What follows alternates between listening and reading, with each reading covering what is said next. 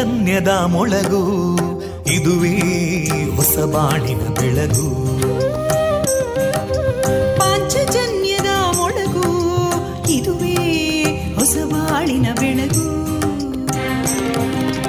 ಜನಮಾನಸವ ಅರಳಿಸುವಂತ ಅರಳಿಸುವಂತ ಜನಮಾನಸವ ಅರಳಿಸುವಂತ ವಿವೇಕವಾಣಿಯ ಮೊಳಗು. ಸುಖ ದುಃಖಗಳಿಗೆ ತಾಕೊರಳಾಗುವ ನೆಲ ಪ್ರೀತಿಯದಿ ಮೊಳಗು. ಇದುವೇ ಹೊಸ ಬಾಣಿನ ಬೆಳಗು. ಇದುವೇ ಪಾಂಚಜನ್ಯದ ಮೊಳಗು. ಇದುವೇ ಪಾಂಚಜನ್ಯದ ಮೊಳಗು. ವಿವೇಕಾನಂದ ವಿದ್ಯಾವರ್ಧಕ ಸಂಘ ಪ್ರವರ್ತಿತ ರೇಡಿಯೋ ಪಾಂಚಜನ್ಯ. ಇದು ಜೀವ ಜೀವದ ಸ್ವರ ಸಂಚಾರ. ತೊಂಬತ್ತು ಬಿಂದು ಎಂಟು ಸ್ವರ ತರಾಂಗಗಳಲ್ಲಿ ಈ ಹೊತ್ತಿನ ಪ್ರಸಾರ ಕಾರ್ಯಕ್ರಮವನ್ನು ಆರಂಭಿಸುತ್ತಿದ್ದೇವೆ.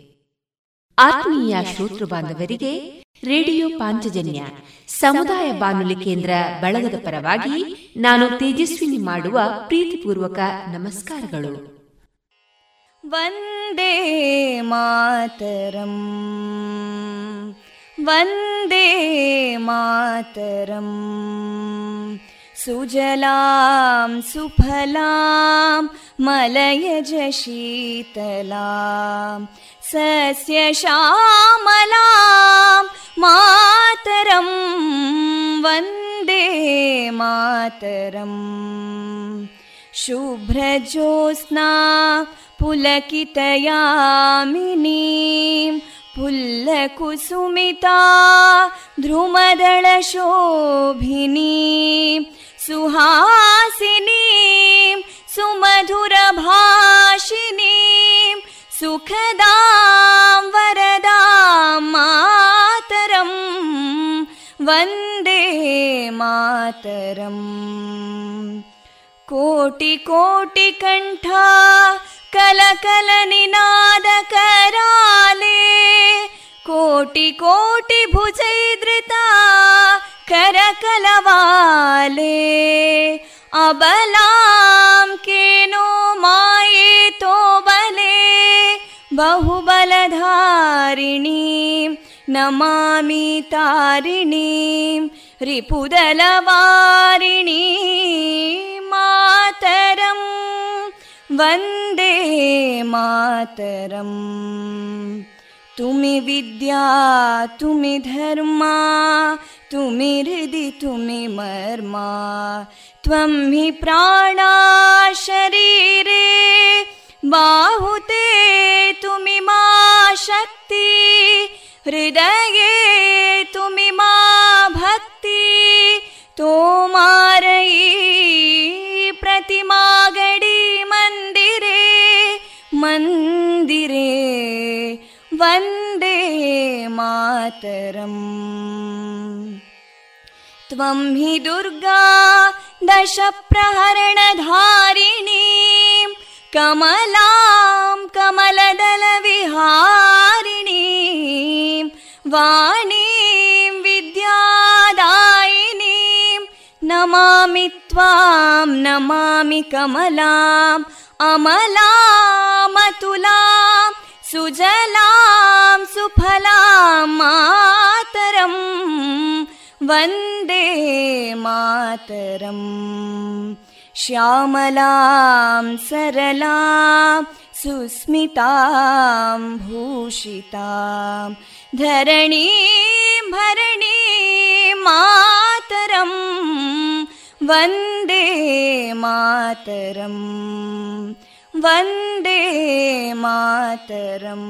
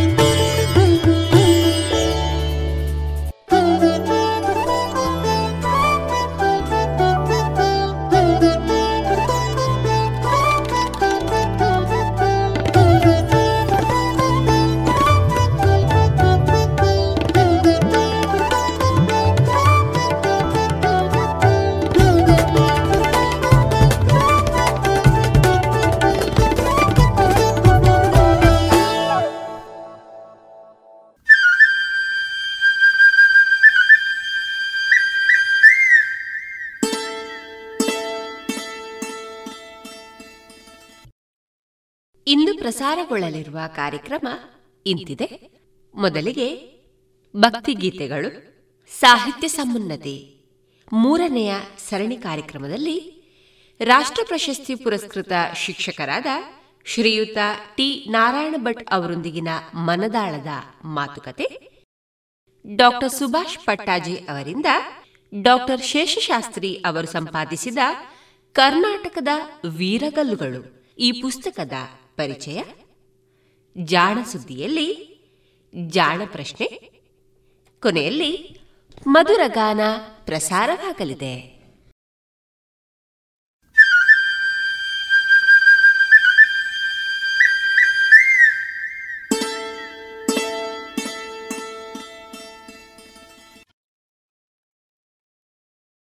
ಇದೀಗ ಮೊದಲಿಗೆ ಭಕ್ತಿ ಗೀತೆಗಳನ್ನ ಕೇಳೋಣ.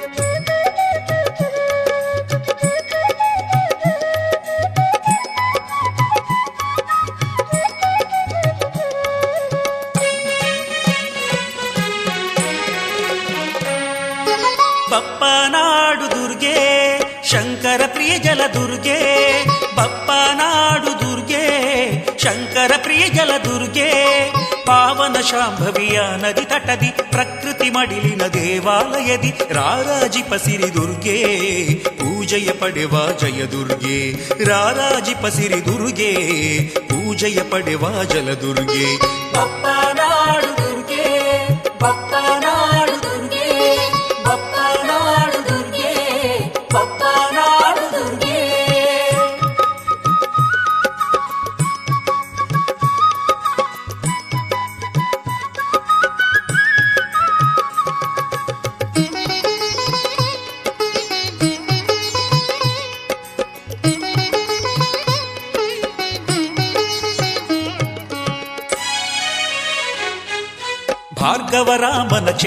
ತುಳುವರ ನಾಡಿದು ಪರಮ ಪವಿತ್ರ. ಭಾರ್ಗವರಾಮನ ಕ್ಷೇತ್ರ ತುಳುವರ ನಾಡಿದು ಪರಮ ಪವಿತ್ರ. ಸೊಬಗಿನ ಪ್ರಕೃತಿ ಕಂಡು ಈಶ್ವರಿ, ಸೊಬಗಿನ ಪ್ರಕೃತಿ ಕಂಡು ಈಶ್ವರಿ ಮೆಚ್ಚಿನಿಂದಳಿ ಕ್ಷೇತ್ರದಲ್ಲಿ, ಪಾವನ ಬಪ್ಪ ನಾಡಿನಲ್ಲಿ ಮೆಚ್ಚಿನಿಂದಳಿ ಕ್ಷೇತ್ರದಲ್ಲಿ, ಪಾವನ ಬಪ್ಪ ನಾಡಿನಲ್ಲಿ.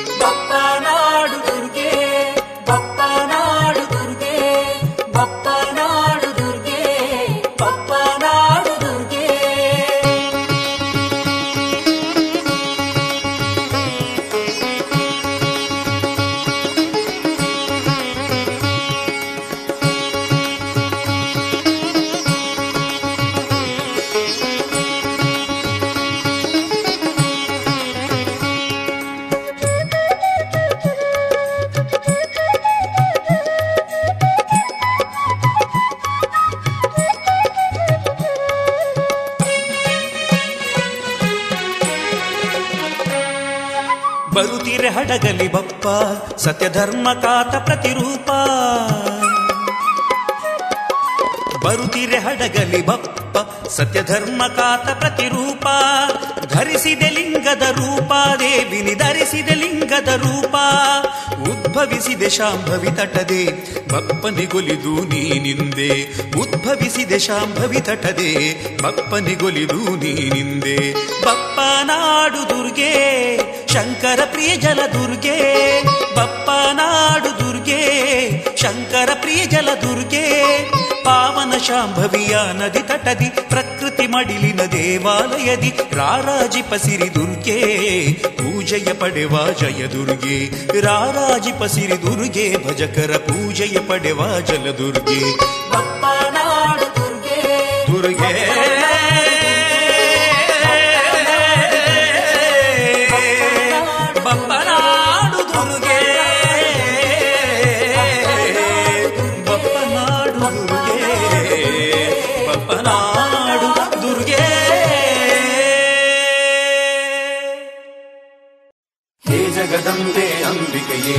ಅಸುರನ ವಧಿಸಿದ ಚಂಡಿಕೆಯೇ, ಹೇ ಜಗದಂಬೆ ಅಂಬಿಕೆಯೇ, ಅಸುರನ ವಧಿಸಿದ ಚಂಡಿಕೆಯೇ ಸುಂದರ ನಯನೇ ಚಂದಿರ ವದನೆ ದುರ್ಗಾದೇವಿಯ ವಂದಿಸುವೆ. ಹೇ ಜಗದಂಬೆ ಅಂಬಿಕೆಯೇ, ಅಸುರನ ವಧಿಸಿದ ಚಂಡಿಕೆಯೇ ಸುಂದರ ನಯನೇ ಚಂದಿರ ವದನೆ ದುರ್ಗಾದೇವಿಯ ವಂದಿಸುವೆ.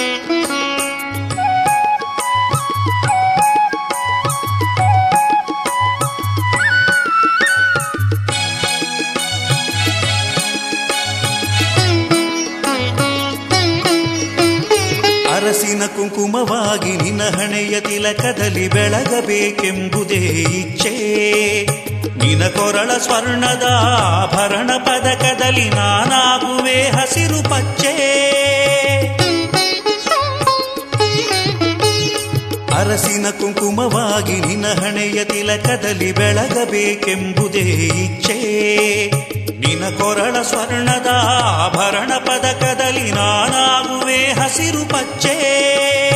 ನಿನ ಚರಣ ಸ್ಪರ್ಶದ ವಾಂಚೆ. ಭಾಗ್ಯವನ್ನು ಕೊಡುತ್ತಾಯ ನನಗೆ ದಾರಿಕಾಸುರನ ಕೊಂದು ಧರೆಗೆ ಸುಖ ತಂದ ಪರಮ ಮಂಗಳೆ ತಾಯೆ ದುರ್ಗೆ. ನಿನ್ನಯ ಸೇವೆಯನ್ನು ಭಕ್ತಿಯಲ್ಲಿ ಮಾಡಲಿಕ್ಕೆ ಭಾಗ್ಯವನ್ನು ಕೊಡುತ್ತಾಯೆ ನನಗೆ ಭಾಗ್ಯವನ್ನು ಕೊಡುತ್ತಾಯೆ ನನಗೆ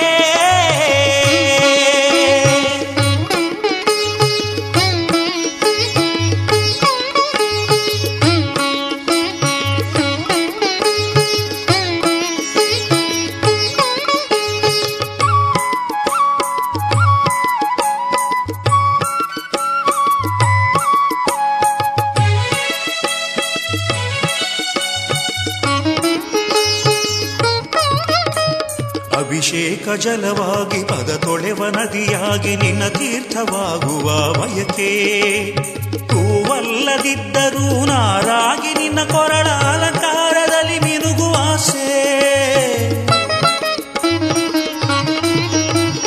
ಅಭಿಷೇಕ ಜಲವಾಗಿ ಪದ ತೊಳೆವ ನದಿಯಾಗಿ ನಿನ್ನ ತೀರ್ಥವಾಗುವ ಬಯಕೆ ಹೂವಲ್ಲದಿದ್ದರೂ ನಾರಾಗಿ ನಿನ್ನ ಕೊರಳ ಅಲಂಕಾರದಲ್ಲಿ ಮಿನುಗುವಾಸೆ ವರ ಕರುಣಿಸು ದೇವಿ ಶುಭಗೆ ಭಾಗ್ಯವನ್ನು ಕೊಡುತ್ತಾಯನಗೆ ದಾರಿಕಾಸುರನ ಕೊಂದು ಧರೆಗೆ ಸುಖ ತಂದ ಪರಮ ಮಂಗಳ ತಾಯ ದುರ್ಗೆ. ನಿನ್ನಯ ಸೇವೆಯನ್ನು ಭಕ್ತಿಯಲ್ಲಿ ಮಾಡಲಿಕ್ಕೆ ಭಾಗ್ಯವನ್ನು ಕೊಡುತ್ತಾಯನಗೆ ದಾರಿಕಾಸುರನ ಕೊಂದು ಧರೆಗೆ ಸುಖ ತಂದ ಪರಮ ಮಂಗಳೆ ತಾಯೆ ದುರ್ಗೆ. ನಿನ್ನಯ ಸೇವೆಯನ್ನು ಭಕ್ತಿಯಲ್ಲಿ ಮಾಡಲಿಕ್ಕೆ ಭಾಗ್ಯವನ್ನು ಕೊಡುತ್ತಾಯನಗೆ ಭಾಗ್ಯವನ್ನು ಕೊಡುತ್ತಾಯನಗೆ ಭಾಗ್ಯವನ್ನು ಕೊಡುತ್ತಾಯನಗೆ ಭಾಗ್ಯವನ್ನು ಕೊಡುತ್ತಾಯೆ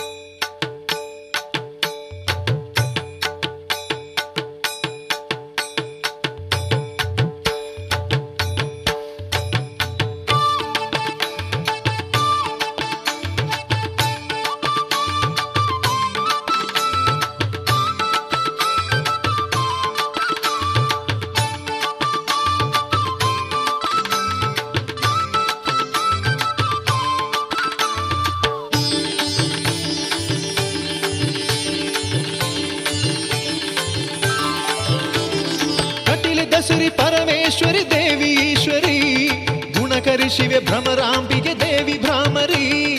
ಲಿಂಗರೂಪಿಯನ್ನ ಪೂರ್ಣೆ ಪಾರ್ವತಿ ದೇವಿ. ಕರುಣೆ ದೀದ್ ಕಾಪುಲೆಮ್ಮ ದುರ್ಗಾದೇವಿ ಸ್ಮರಣೆ ವಂಶ ನಿತ್ಯ ಇರನ ಸರ್ವೇಶ್ವರಿ. ಭವಣೆ ಕಳೆದು ತಾಂಗುಲೆಮ್ಮ ಕಟಿಲೇಶ್ವರಿ. ಸ್ಮರಣೆ ವಂಶ ನಿತ್ಯ ಇರನ ಸರ್ವೇಶ್ವರಿ. ಭವಣೆ ಕಳೆದು ತಾಂಗುಲೆಮ್ಮ ಕಟಿಲೇಶ್ವರಿ. ಉಡಲ ಸುಗಿಪು ಕೇನ್ಲೆ ಬಿಗಿತಿ ಬಗಲೆ ಕರಿಪುಲೆ, ಶ್ರೀದೇವಿ ಭೀಮರಾಂಬ ಪಾದುಗೆ ಶರಣು. ಉಡಲ ಸುಗಿಪು ಕೇನ್ಲೆ, ಬಿಗಿತಿ ಬಗಲೆ ಕರಿಪುಲೆ. ಶ್ರೀದೇವಿ ಭ್ರಮರಾಂಬ ಪಾದುಗೆ ಶರಣು. ಕಟಿಲ ದಸರಿ ಪರಮೇಶ್ವರಿ ದೇವಿ ಈಶ್ವರಿ. ಗುಣಕರಿ ಶಿವೆ ಭ್ರಮರಾಂಬಿಕೆ ದೇವಿ ಭ್ರಾಮರಿ. ಲಿಂಗರೂಪಿ ಅನ್ನಪೂರ್ಣೆ ಪಾರ್ವತಿ ದೇವಿ. ಕರುಣದೀದು ಕಾಪುಲೆಮ್ಮ ದುರ್ಗಾದೇವಿ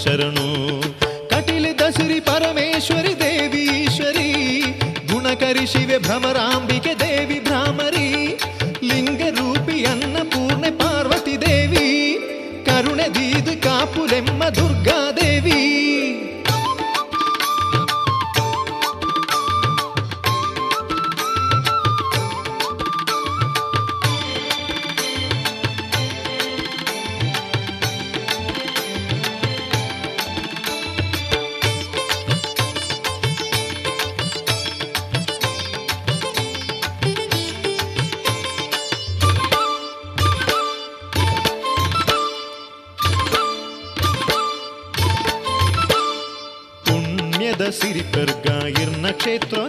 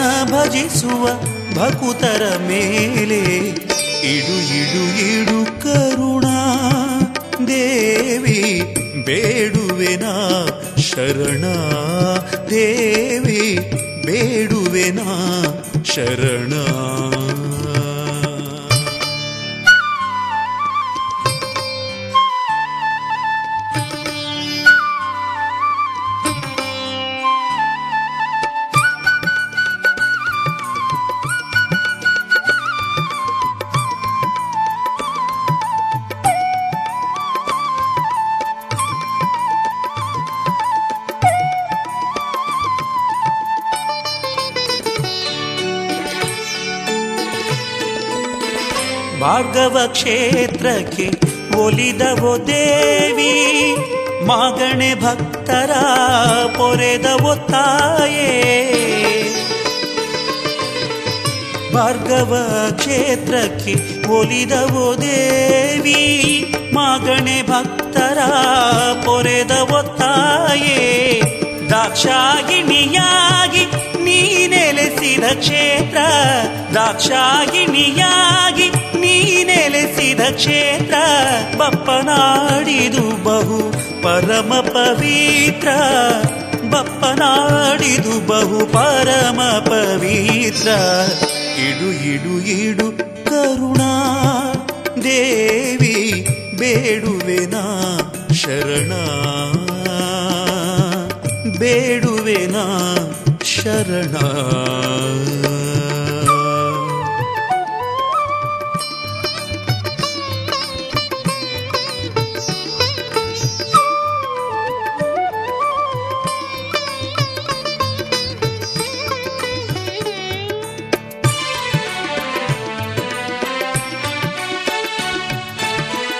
शङ्खपाणि त्रिशूलधारिणि शङ्करदेवना बहुप्रियराणि।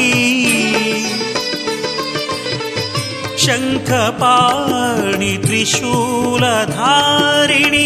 शङ्करदेवना बहुप्रिय राणी वम्भतु मागणया भकुतरनल्ला वम्भतु मागण ಭಕುತರನೆಲ್ಲ ತಾಯಂತೆ ಸಲಹು, ಕಷ್ಟವ ಕಳೆದು ತಾಯಂತೆ ಸಲಹು, ಕಷ್ಟವ ಕಳೆದು ಇಡು ಇಡು ಇಡು ಕರುಣಾ.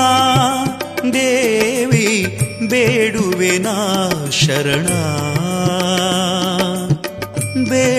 ನಾ ಶರಣಾ.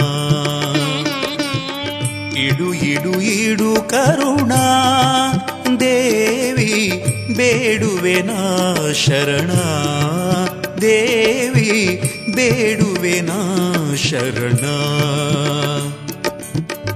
ವಿಶ್ವನಾಥ ಪ್ರಿಯೆ, ಗಣಪತಿ ಮಾತೆ, ವಿಶ್ವನಾಥ ಪ್ರಿಯೆ, ಗಣಪತಿ ಮಾತೆ, ಅನುದಿನ ಭಜಿಸುವ ಭಕುತರ ಮೇಲೆ ಅನುದಿನ ಭಜಿಸುವ ಭಕುತರ ಮೇಲೆ ಇಡು ಇಡು ಇಡು ಕರುಣಾ. ದೇವಿ ಬೇಡುವೆನಾ ಶರಣ. ದೇವಿ ಬೇಡುವೆನಾ ಶರಣ.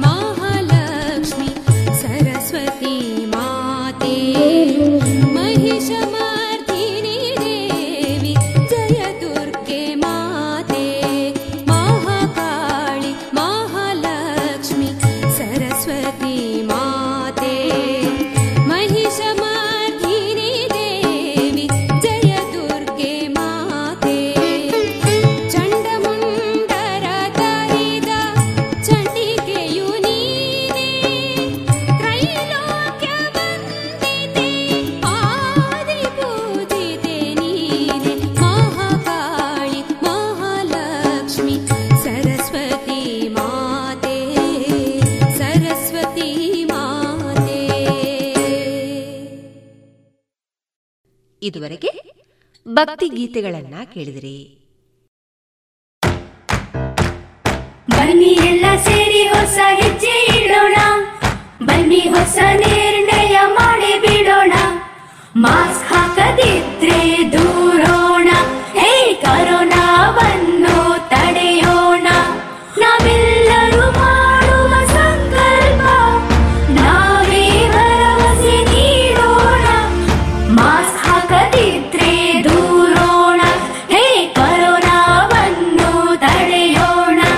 ಭಾರತ ಸರ್ಕಾರದ ಮೂಲಕ ಸಾರ್ವಜನಿಕ ಹಿತಾಸಕ್ತಿ ಮೇರೆಗೆ ಪ್ರಕಟಿಸಲಾಗಿದೆ.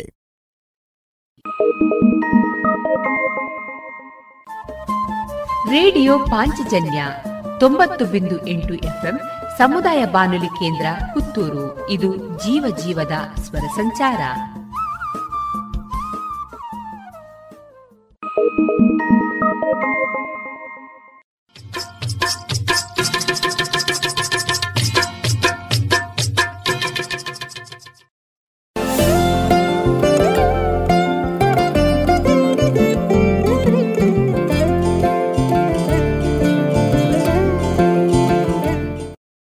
ಇನ್ನೀಗ ಸಾಹಿತ್ಯ ಸಮುನ್ನತಿ ಮೂರನೆಯ ಸರಣಿ ಕಾರ್ಯಕ್ರಮದಲ್ಲಿ ರಾಷ್ಟ್ರ ಪ್ರಶಸ್ತಿ ಪುರಸ್ಕೃತ ಶಿಕ್ಷಕರಾದ ಶ್ರೀಯುತ ಟಿ ನಾರಾಯಣ ಭಟ್ ಅವರೊಂದಿಗಿನ ಮನದಾಳದ ಮಾತುಕತೆಯನ್ನ ಕೇಳೋಣ.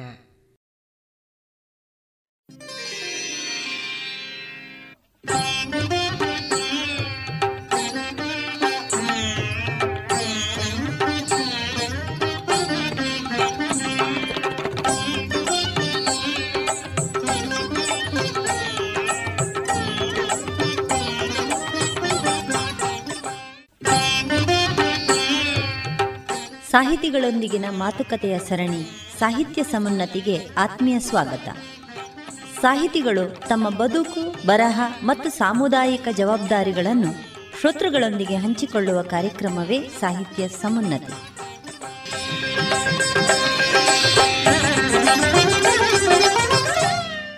ಪೇಜಾವರ ಶ್ರೀಗಳ ಭಾಷಣಗಳಿಗೆ ಹೋದಾಗ ಅಥವಾ ಮಾತಾಡ್ತಾ ಇದ್ದಾಗ ಒಂದಷ್ಟು ಕಥೆಗಳನ್ನು ದೃಷ್ಟಾಂತಗಳನ್ನು ಹೇಳ್ತಾ ಇದ್ರು ಅಂತ ಉಲ್ಲೇಖ ಮಾಡಿದ್ರು. ಈ ಕಥೆಗಳನ್ನು ದೃಷ್ಟಾಂತಗಳನ್ನು ಮತ್ತು ಅವರ ಪೂರ್ವಾಶ್ರಮದ ಒಂದು ಚಿತ್ರಣವನ್ನು ನೀವು ಪುಸ್ತಕ ರೂಪದಲ್ಲಿ ಹೊರತಂದಿದ್ದೀರಿ. ಇದು ತರಬೇಕಿದ್ರೆ ಆ ಕ್ಷಣದಲ್ಲಿ ನಿಮ್ಮಲ್ಲಿ ಉಂಟಾದ ಆಲೋಚನೆಯಿಂದ ಸಾಧ್ಯವಾಗಿರ್ಲಿಕ್ಕಿಲ್ಲ ಅಂತ ಅನಿಸ್ತದೆ. ಒಂದಷ್ಟು ದಿನಗಳು ಇದು ನೀವು ಮೈಂಡ್ ರಿವಿಷನ್ ಮಾಡ್ತಾ ಇದ್ರಿ. ಅದರ ಫಲಶ್ರುತಿಯಾಗಿ ಪುಸ್ತಕಗಳು ಮೂಡಿ ಬಂತು ಅಂತ ಅನಿಸ್ತದೆ. ಈ ಬಗ್ಗೆ ನಿಮ್ಮ ಅನಿಸಿಕೆ? ಅವರ ಪೂರ್ವಾಶ್ರಮದ ಬದುಕಿನ ಚಿತ್ರಣವನ್ನು ನಾನು ಹೊರತರಬೇಕಿದ್ರೆ ಇವತ್ತು ದೇಶದಲ್ಲಿ ಸಾಧಕರ ಬಗ್ಗೆ ಬೇರೆ ಬೇರೆ ಕೃತಿಗಳನ್ನು ನೋಡ್ತೇವೆ. ಉದಾಹರಣೆಗೆ ಮಹಾತ್ಮ ಗಾಂಧೀಜಿ ಇರ್ಬೋದು ಶಾಸ್ತ್ರೀಜಿಯವರು ಇರ್ಬೋದು ಅಥವಾ ನೆಹರೂರವರು ಇರ್ಬೋದು ಮಹಾತ್ಮ ಗಾಂಧೀಜಿಯವರು ಇವತ್ತು ಸಮಾಜದಲ್ಲಿ ಇವತ್ತಿಗೂ ಉಳಿದಿದ್ದಾರೆ ಅಂತ ಹೇಳಿದರೆ ಅದು ಕೃತಿಗಳ ಮೂಲಕ. ಯಾಕೆಂದರೆ ಅವರು ನಮ್ಮ ಕಣ್ಣ ಮುಂದೆ ಇಲ್ಲ. ಅವರ ಸಾಧನೆಗಳನ್ನು ಹೇಳುವಂಥ ಜನ ನಮ್ಮ ಹತ್ತಿರ ಇಲ್ಲ.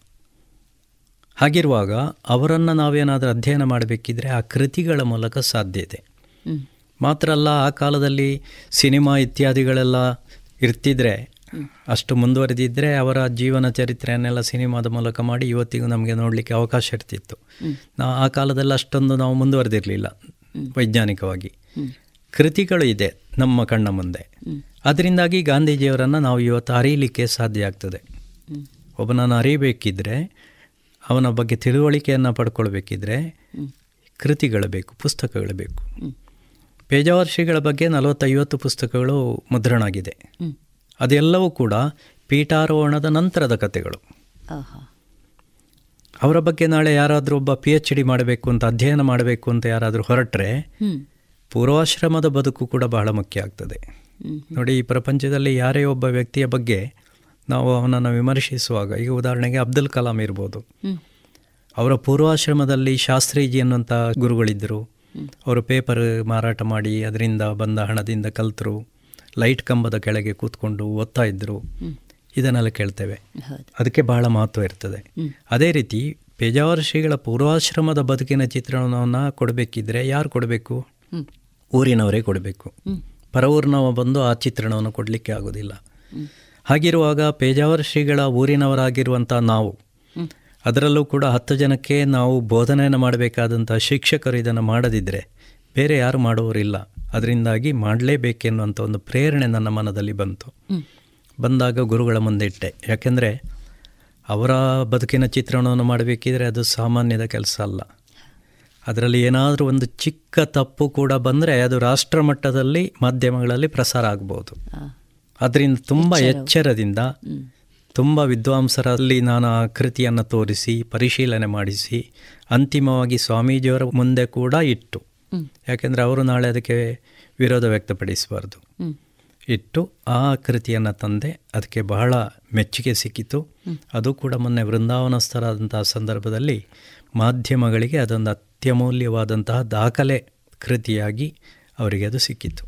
ತುಂಬ ಪತ್ರಿಕೆಗಳಲ್ಲಿ ಅವರ ಬಾಲ್ಯದ ಬದುಕನ್ನು ಚಿತ್ರಿಸಿದ್ದಾರೆ. ಅದಕ್ಕೆಲ್ಲ ಆಧಾರ ಗ್ರಂಥ ಯಾವುದು ಅಂತ ಕೇಳಿದರೆ ವಿಶ್ವೇಶತೀರ್ಥರ ವಿಶಿಷ್ಟ ಪಯಣ ರಾಮಕುಂಜದಿಂದ ರಾಷ್ಟ್ರಾದ್ಯಂತ ಎನ್ನುವಂತಹ ಶೀರ್ಷಿಕೆ ಅದಕ್ಕೆ.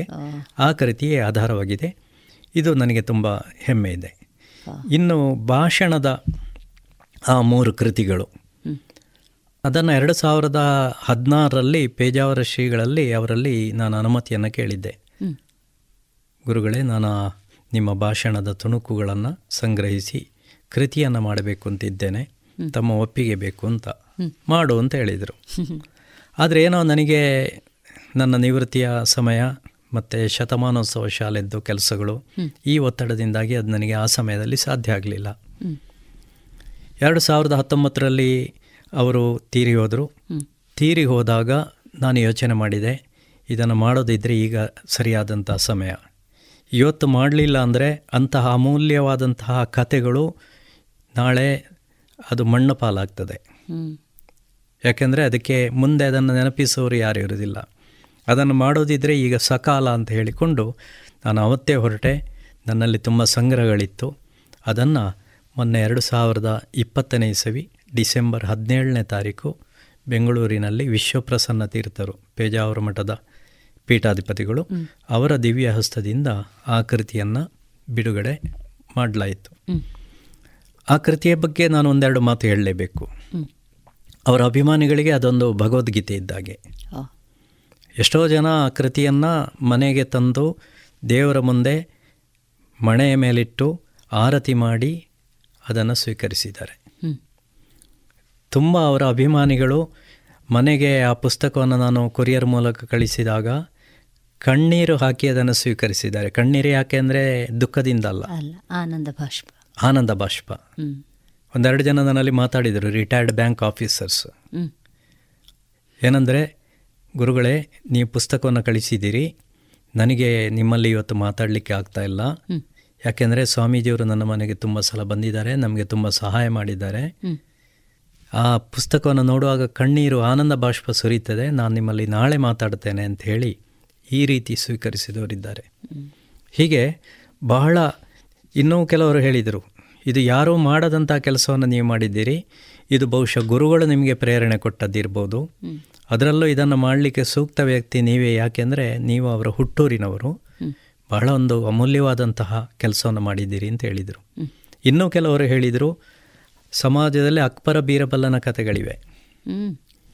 ಈ ಸೋಪನ ಕಥೆಗಳಿವೆ. ಅದು ನೂರಾರು ವರ್ಷಗಳಿಂದ ಇವತ್ತು ನಮ್ಮ ಸಮಾಜದಲ್ಲಿ ಇವೆ ಎಷ್ಟೋ ಮಕ್ಕಳಿಗೆ ಅದು ಪ್ರೇರಣೆ ಕೊಡುತ್ತದೆ ಅದೇ ರೀತಿ ಪ್ರೇರಣೆ ಕೊಡಬೇಕಾದಂಥ ಕೃತಿಗಳು ಪೇಜಾವರ ಶ್ರೀಗಳ ಈ ಭಾಷಣದ ತುಣುಕುಗಳು.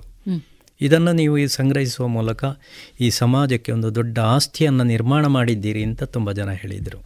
ಇದರಿಂದ ತುಂಬ ಸಂತೋಷಪಟ್ಟಿದ್ದೇನೆ. ನಾನೊಂದು ಸಾರ್ಥಕ ಕೆಲಸವನ್ನು ಮಾಡಿದ್ದೇನೆ. ಅಂತ ನಾನು ನಂಬಿಕೊಂಡಿದ್ದೇನೆ. ಇದು ಆ ಗುರುಗಳ ಆಶೀರ್ವಾದ ಅವರು ನನ್ನಲ್ಲಿ ಮೇಲಿನಲ್ಲಿ ಆ ದಿವ್ಯ ಶಕ್ತಿಯನ್ನು ಕೊಟ್ಟು ನನ್ನಲ್ಲಿ ಮಾಡಿಸ್ತಾ ಇದ್ದಾರೆ ಅಂತ ನಂಬಿಕೊಂಡಿದ್ದೇನೆ. ಖಂಡಿತ. ನಿಮ್ಮ ಬರವಣಿಗೆ ಏನಿದೆ? ಇದು ನಿಮಗೆ ತೃಪ್ತಿಯನ್ನು ತಂದಿದೆ. ಖಂಡಿತ. ಅದು ನೀವು ಆಶೀರ್ವಾದ ರೂಪದಲ್ಲಿ ಪಡ್ಕೊಂಡಂತಹ ವ್ಯಕ್ತಿ ಚಿತ್ರಣ ಇರ್ಬೋದು ಅಥವಾ ಸಮಾಜಕ್ಕೆ ಸಂಬಂಧಿಸಿದ ಒಂದಷ್ಟು ವಿಷಯಗಳು ಇರ್ಬೋದು. ನಿಮಗೂ ಒಂದು ಸಂತೋಷ ಕೊಟ್ಟಿದೆ ಸಮಾಜಕ್ಕೂ ಒಂದು ಪ್ರೇರಣೆ ಕೊಡ್ತಾ ಇದೆ. ಇದು ಸಾಹಿತ್ಯಕ್ಕಿರುವ ಶಕ್ತಿ. ಹೌದು.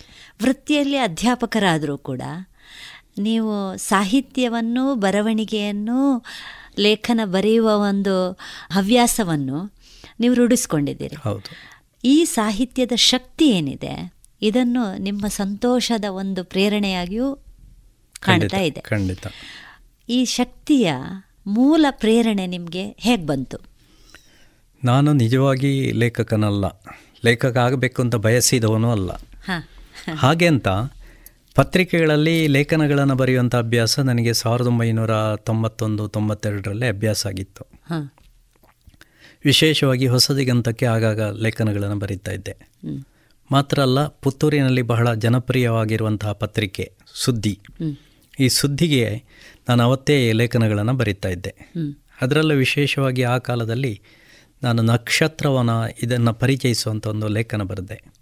ನಕ್ಷತ್ರವನ ಅಂದರೆ ಇಷ್ಟೇ ಇಪ್ಪತ್ತೇಳು ನಕ್ಷತ್ರಗಳಿಗೆ ಇಪ್ಪತ್ತೇಳು ಪ್ರಿಯವಾದಂತಹ ವೃಕ್ಷಗಳಿವೆ.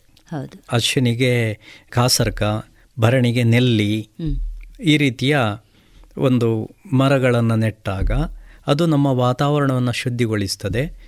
ಮತ್ತು ಆರೋಗ್ಯಕ್ಕೆ ಅದು ಸಹಕಾರಿಯಾಗ್ತದೆ ಅನ್ನುವಂಥ ಕಲ್ಪನೆ ನಮ್ಮ ಪುರಾಣ ಇದರಲ್ಲೆಲ್ಲ ದಾಖಲಿಸಲ್ಪಟ್ಟಿದೆ. ಅದನ್ನು ನಾನು ಪರಿಚಯಿಸಿದಂಥ ಲೇಖನ ಪುತ್ತೂರಿನಲ್ಲಿ ಅತ್ಯಂತ ಜನಪ್ರಿಯ ಆಯಿತು. ಸಂತೋಷಪಟ್ಟೆ ನಾನು ಇದರಿಂದ. ಆನಂತರ ನನಗೆ ಲೇಖನಗಳನ್ನು ಬರೆಯುವಂಥ ಹವ್ಯಾಸ ಅಲ್ಲಿಂದ ಸ್ಟಾರ್ಟ್ ಆಯಿತು. ಮತ್ತು ಸುಮಾರು ಎರಡು ಸಾವಿರದ ಹತ್ತರವರೆಗೆ ಸ್ವಲ್ಪ ಗ್ಯಾಪ್ ಆಯಿತು. ಆನಂತರ ನಮ್ಮ ಶಾಲೆಯನ್ನು ನೋಡಲಿಕ್ಕೆ ಮೆಡ್ರಾಸಿನಿಂದ ಒಬ್ಬರು ಜಗದೀಶ್ ಅಡಪ ಅಂತ ಬಂದರು. ಒಬ್ಬ ಜನಪ್ರಿಯ ವ್ಯಕ್ತಿಯವರು ಉದ್ಯಮಿ.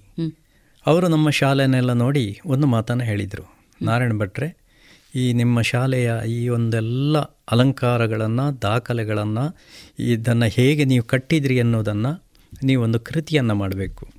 ಇದನ್ನು ನಾನು ಬೇರೆ ಬೇರೆ ಶಾಲೆಗಳಿಗೆ ಹಂಚುತ್ತೇನೆ ಆ ಪ್ರಿಂಟ್ ಮಾಡಿಸೋ ಜವಾಬ್ದಾರಿ ನನಗೆ ಅಂತ ಹೇಳಿದರು. ನಾನು ಲೇಖಕ ಅಲ್ಲ ಪುಸ್ತಕ ಮಾಡಬೇಕಿದ್ರೆ ಕಷ್ಟದ ಕೆಲಸ. ಸಾಧ್ಯ ಆಗಲಿಕ್ಕಿಲ್ಲ ಅಂತ ತಿಳ್ಕೊಂಡಿದ್ದೆ. ಸುಮಾರು ಒಂದು ವರ್ಷದ ನಂತರ ದೂರದರ್ಶನ ವಾಹಿನಿಯವರು ನನ್ನ ಒಂದು ಸಂದರ್ಶನವನ್ನು ಮಾಡಿದರು ಬೆಂಗಳೂರಲ್ಲಿ. ನನ್ನ ಸಾಧನೆಗಳ ಬಗ್ಗೆ ಪ್ರಶಸ್ತಿಯ ಬಗ್ಗೆ ಇತ್ಯಾದಿ. ಆಗ ಆ ದೂರದರ್ಶನದಲ್ಲಿ ಆದಂಥ ಬೆಳಗು ಕಾರ್ಯಕ್ರಮದಲ್ಲಿ ಆದಂಥ ಪ್ರಸಾರವನ್ನು ನೋಡಿ ತುಂಬ ಜನ ಫೋನ್ ಮಾಡಿದರು. ನೀವು ಬರೆದ ಪುಸ್ತಕ ಏನಾದರೂ ಉಂಟಾ ಅಂತ. ಆ ಹೊತ್ತಿಗೆ ನನಗೆ ಫ್ಲ್ಯಾಶ್ ಆಯಿತು. ನಾನು ಪುಸ್ತಕ ಬರೀಬೇಕು ಅಂತ. ತಕ್ಷಣ ದಾಖಲೀಕರಣಕ್ಕೆ ಸ್ಟಾರ್ಟ್ ಮಾಡಿದೆ. ಅಡಪರಿಗೆ ತಿಳಿಸಿದೆ ಸರ್ ಪುಸ್ತಕ ರೆಡಿಯಾಗಿದೆ ಅಂತ. ಅದಕ್ಕೆ ಖರ್ಚಾದಂಥ ಇಪ್ಪತ್ತು ಸಾವಿರನೂ ಅವ್ರು ಕಳಿಸಿಕೊಟ್ರು. ಉತ್ತಮ ಶಾಲೆಗೊಂದು ಮಾರ್ಗದರ್ಶಿ ಅಂತ.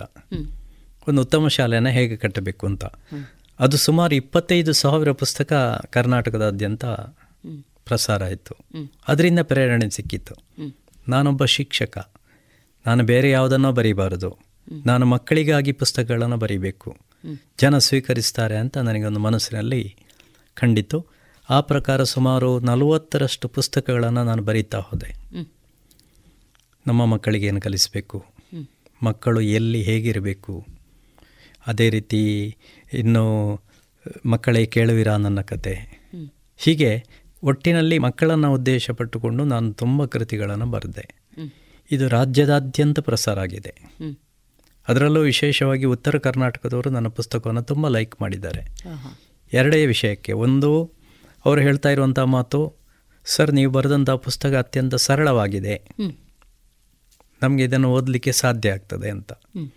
ಹೆಚ್ಚಾಗಿ ಪುಸ್ತಕ ಬರೆಯುವಾಗ ನಾವು ಪಾಂಡಿತ್ಯಪೂರ್ಣವಾದಂತಹ ಪದಗಳನ್ನು ಹಾಕಿ ಜನರಿಗೆ ಅರ್ಥವಾಗದ ಹಾಗೆ ಬರೆದ್ರೆ ಅದು ಭಾರಿ ಸ್ಟ್ಯಾಂಡರ್ಡ್ ಪುಸ್ತಕ ಅಂತ ತಿಳ್ಕೊಳ್ಳುವಂಥ ಒಂದು ವರ್ಗ ಇದೆ. ಹೌದು.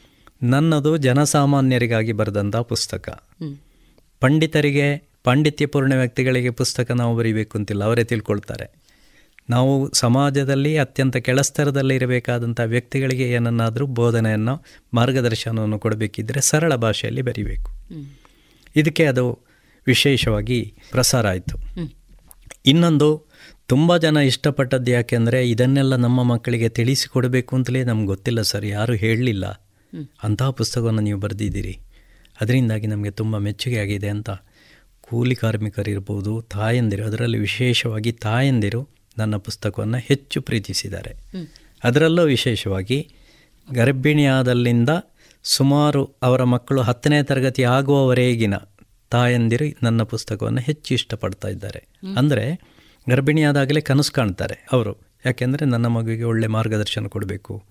ನಾನು ಒಳ್ಳೆ ರೀತಿಯ ಚಿಂತನೆಗಳನ್ನು ಅವನಿಗೆ ಕಲಿಸಬೇಕು ಅಂತ. ತಾನು ರೂಢಿಸ್ಕೊಳ್ಬೇಕು. ತಾನು ರೂಢಿಸಿಕೊಳ್ಬೇಕು ಅಂತ. ಆಗ ಪುಸ್ತಕ ಇರೋದಿಲ್ಲ ಅವರಿಗೆ ಸಿಕ್ಕೋದಿಲ್ಲ ಇಂಥ ಪುಸ್ತಕಗಳು ಸಿಕ್ಕಿದಾಗ ಪ್ರೇರಣೆ ಆಗ್ತದೆ. ಮತ್ತು ಸುಮಾರು ಒಂದು ಹತ್ತನೇ ತರಗತಿ ಆಗುವವರೆಗೆ ಯಾರಿಗೆ? ಮಕ್ಕಳಿಗೆ. ತಾಯಂದಿರು ವಿಶೇಷವಾಗಿ ಮಕ್ಕಳ ಮೇಲೆ ಒಲವನ್ನು ಇಟ್ಟುಕೊಳ್ತಾರೆ. ಅವರಿಗೆ ಒಳ್ಳೊಳ್ಳೆ ಪುಸ್ತಕವನ್ನು ತಂದು ಕೊಡ್ತಾರೆ ಮಾರ್ಗದರ್ಶನ ಮಾಡ್ತಾರೆ. ಆನಂತರ ಪಿ ಯು ಸಿ ಡಿಗ್ರಿ ಎಲ್ಲ ಆದ ನಂತರ ತಾಯಂದಿರ ಮಾತನ್ನು ಕೇಳೋದಿಲ್ಲ ಮಕ್ಕಳು. ಅದು ಬೇರೆ ವಿಷಯ. ಆದರೆ ಅಲ್ಲಿಯವರೆಗೆ ಮಾರ್ಗದರ್ಶನ ಕೊಡಬೇಕಿದ್ರೆ ಒಳ್ಳೆಯ ಕೃತಿಗಳು ಬೇಕು. ಅದರಿಂದಾಗಿ ನನ್ನ ಪುಸ್ತಕಗಳನ್ನು ವಿಶೇಷವಾಗಿ ಅವರು ಲೈಕ್ ಮಾಡ್ತಾರೆ. ಐ ಟಿ, ಬಿ ಟಿಯಲ್ಲಿರುವವರು ಕೂಡ ತುಂಬ ಜನ ನನ್ನ ಪುಸ್ತಕವನ್ನು ತರಿಸ್ಕೊಂಡಿದ್ದಾರೆ. ಒಂದು ಹತ್ತೈವತ್ತಕ್ಕಿಂತ ಹೆಚ್ಚು ಲಾಯರ್ಸ್ ಕರ್ನಾಟಕದಲ್ಲಿ ನನ್ನ ಪುಸ್ತಕಗಳನ್ನು ತರಿಸ್ಕೊಂಡಿದ್ದಾರೆ. ಮೆಡಿಕಲ್ ರೆಪ್ಪುಗಳಿರ್ಬೋದು ಇಂಜಿನಿಯರ್ಗಳಿರ್ಬೋದು, ಇನ್ನು ಸಂಘ ಪರಿವಾರದ ಅದೆಷ್ಟೋ ವ್ಯಕ್ತಿಗಳು ಸ್ಲಮ್ ಏರಿಯಾಕ್ಕೆ ಅದನ್ನು ಖರೀದಿಸಿ ವಿತರಿಸಿದ್ದಾರೆ. ಇದು ನನ್ನ ಜೀವನದಲ್ಲಿ ತುಂಬ ಸಂತೋಷ ಕೊಟ್ಟಂತಹ ಸಂಗತಿಗಳು. ನಾನೊಬ್ಬ ಲೇಖಕ ಅಲ್ಲ ದೊಡ್ಡ ಸಾಹಿತಿ ಅಲ್ಲ ಅಲ್ಲದಿದ್ದರೂ ಕೂಡ ನನ್ನ ಪುಸ್ತಕಗಳನ್ನು ಅವರೆಲ್ಲ ಅಷ್ಟು ಪ್ರೀತಿಸಿದ್ದಾರೆ ಅನ್ನುವಂಥದ್ದೇ ನನ್ನ ಬರವಣಿಗೆಗೆ ಮೂಲ ಕಾರಣ ಪ್ರೇರಣೆಗೆ. ಉತ್ತಮ ಶಾಲೆಗೊಂದು ಮಾರ್ಗದರ್ಶಿ ಪುಸ್ತಕ ಹೊರಗೆ ಬಂದಾಗ ಅದು ಕೇವಲ ನೀವು ಕಾಣದ್ದನ್ನು ಬರೆದದ್ದಲ್ಲ ನೀವು ಕಂಡದ್ದು ಮತ್ತು ನೀವು ಮಾಡಿದ್ದು. ಮಾಡಿದ್ದು ಹೌದು. ಅದು ಬರವಣಿಗೆ ರೂಪದಲ್ಲಿ ಹೊರಗೆ ಬಂದಾಗ ಹೆಚ್ಚು ಜನರನ್ನು ತಲುಪ್ತದೆ ಅಂತ ಹೇಳೋದು. ಹೌದು. ಆದ ಕಾರಣ ಈ ಉತ್ತಮ ಶಾಲೆ ಅಂತ ಹೇಳಿ ನೀವು ಮಾಡಿದ ಕೆಲಸಗಳೇನಿದೆ ಇದಕ್ಕೊಂದು ಪರಿಕಲ್ಪನೆ ಬೇಕು. ಆ ಪರಿಕಲ್ಪನೆ ಯಾವುದು? ಉತ್ತಮ ಶಾಲೆ ಅನ್ನುವಂಥ ಪರಿಕಲ್ಪನೆ ನಾನು ಮಾಡಿದ್ದೇ ಪರಿಕಲ್ಪನೆ. ನಾನು ನನ್ನ ಶಾಲೆಯನ್ನು ಹೇಗೆ ಬೆಳವಣಿಗೆ ಮಾಡಿದ್ದೇನೆ? ಹಾಂ. ಅದು ಸಮಾಜದಲ್ಲಿ ಒಂದು ಉದಾಹರಣೆ ಏನಂದರೆ ನಲವತ್ತು ಮಕ್ಕಳಿದ್ದದ್ದು ನಾಲ್ನೂರು ಮಕ್ಕಳಾಗಬೇಕಿದ್ರೆ ಆ ಶಾಲೆ ಊರಿನವರಿಗೆ ಹಿಡಿದಿದೆ ಅಥವಾ ಸಂತೋಷ ಆಗಿದೆ. ಅದನ್ನು ಇಷ್ಟಪಟ್ಟಿದ್ದಾರೆ ಅಂತ ಅರ್ಥ. ಅದೇ ಮಾಡೆಲ್. ಅದನ್ನೇ ನನ್ನ ಕೃತಿಯಲ್ಲಿ ನಾನು ಬರೆದೋದು ಉತ್ತಮ ಶಾಲೆಗೊಂದು ಮಾರ್ಗದರ್ಶಿ ಎನ್ನುವಂಥ ಪುಸ್ತಕದಲ್ಲಿ ನನ್ನ ಸಂಸ್ಥೆಯಲ್ಲಿ ಏನು ಮಾಡಿದ್ದೇನೋ ಅದನ್ನೇ ನಾನು ಅದರಲ್ಲಿ ಬರೆದಿದ್ದೇನೆ. ಅದು ಜನಕ್ಕೆ ತಲುಪಿತು. ಅದನ್ನು ಶಿಕ್ಷಕರು ಇಷ್ಟಪಟ್ಟರು ಯಾವತ್ತು ನಾವು ಕಾಲ್ಪನಿಕವಾದಂತಹ ಸಂಗತಿಗಳನ್ನು ಒಂದು ಕೃತಿಯಲ್ಲಿ ಕೊಟ್ಟರೆ ಅದು ಪ್ರಾಕ್ಟಿಕಲ್ ಆಗೋದಿಲ್ಲ. ಹೌದು. ಏನು ಮಾಡಲಿಕ್ಕೆ ಸಾಧ್ಯ ಇದೆಯೋ ಅದನ್ನು ತೋರಿಸ್ಕೊಡ್ಬೇಕು. ಈಗ ಉದಾಹರಣೆಗೆ ಚಪ್ಪಲಿಯನ್ನು ಸಾಲಾಗಿ ಇಡಬೇಕು. ಕೊಡೆಗಳನ್ನು ಇಡಲಿಕ್ಕೆ ಒಂದು ನಿರ್ದಿಷ್ಟವಾದಂಥ ಜಾಗವನ್ನು ಮಾಡಿ ಅದರಲ್ಲಿ ಇಡಿಸಬೇಕು. ಗೋಡೆ ಮೇಲೆ ಸುಂದರವಾದಂತಹ ನುಡಿಮುತ್ತುಗಳನ್ನು ಭರಿಸಬೇಕು ಪೋಷಕರು ಶಾಲೆಗೆ ಬಂದಾಗ ಪ್ರೀತಿಯಿಂದ ಮಾತಾಡಿಸಬೇಕು. ಅವರನ್ನು ಮೊದಲು ಕುಳ್ಳಿರಿಸಬೇಕು ಆನಂತರ ಮಾತಾಡಿಸಬೇಕು. ಅವರು ನಮಗೆ ಬೈಲಿಕ್ಕೆ ಬಂದರೂ ಅವರು ಬೈಯೋದನ್ನು ನಾವು ಮೊದಲು ಕೇಳಬೇಕು. ಆಮೇಲೆ ಅವರಲ್ಲಿ ನಾವು ಮಾತಾಡಬೇಕು. ಮಗು ಕಲಿಯದಿದ್ದರೂ ಕೂಡ ನಿಮ್ಮ ಮಗ ದಡ್ಡ ಅವ ಕಲಿಯೋದಿಲ್ಲ ಅವ ಯಾವುದಕ್ಕೂ ಆಗಲಿಕ್ಕಿಲ್ಲ ಅಂತ ನಾವು ದೂರೋದಲ್ಲ. ಅದರ ಬದಲು ನಿಮ್ಮ ಮಗ ಒಳ್ಳೆ ಹುಡುಗ ನನ್ನಲ್ಲಿ ಅವನಿಗೆ ಭಾರಿ ಪ್ರೀತಿ ಇದೆ. ಸ್ವಲ್ಪ ಓದಲಿ ಚೆನ್ನಾಗಿ ಇನ್ನೂ ಚೆನ್ನಾಗಿ ಓದಿದರೆ ಹುಷಾರಾಗ್ತಾನೆ. ನೀವು ಸ್ವಲ್ಪ ಮನೆಯಲ್ಲಿ ಹೇಳಿಕೊಡಿ ಅಂತ ಹೇಳಿದಾಗ ಅವರಿಗೆ ಅದು ಸಂತೋಷ ಕೊಡ್ತದೆ. ಅದು ಬಿಟ್ಟು ಅವರು ಬಂದಾಗಲೇ ಅವರ ತಪ್ಪುಗಳನ್ನು ಹೇಳಿದರೆ ಹೋಗುವಾಗ ಆ ವ್ಯಕ್ತಿಗಳು ಬೈದುಕೊಂಡು ಹೋಗ್ತಾರೆ ಶಿಕ್ಷಕರಿಗೆ. ಅವು ಕಲಿಯೋದಿದ್ರೆ ಅಡ್ಡಿಲ್ಲ ಮನೆಯಲ್ಲಿ ಕೆಲಸ ಮಾಡ್ತಾನೆ. ನೀವು ಮತ್ತೆ ಯಾಕೆ ಇರೋದು ಶಾಲೆಯಲ್ಲಿ ಕಲಿಸಲಿಕ್ಕೆಲ್ವ ಅಂತ ಕೇಳಿಕೊಂಡು ಹೋಗ್ತಾನೆ. ಅದರಿಂದ ಜನರ ಜೊತೆಗೆ ಪ್ರೀತಿಯ ಸ್ಪಂದನವನ್ನು ಇಟ್ಟುಕೊಂಡಾಗ ಇದೆಲ್ಲ ಎಲ್ರಿಗೂ ಮಾಡಲಿಕ್ಕೆ ಸಾಧ್ಯ ಆಗುವಂಥದ್ದು. ಇದಕ್ಕೆ ಇನ್ವೆಸ್ಟ್ಮೆಂಟ್ ಬೇಡ. ನಮ್ಮ ಕರ್ತವ್ಯದಲ್ಲಿ ಅದನ್ನು ರೂಢಿಸಿಕೊಂಡ್ರೆ ಆಯಿತು. ಇದೆಲ್ಲವನ್ನು ಈ ಕೃತಿಯಲ್ಲಿ ನಾನು ಬರೆದಿದ್ದೇನೆ.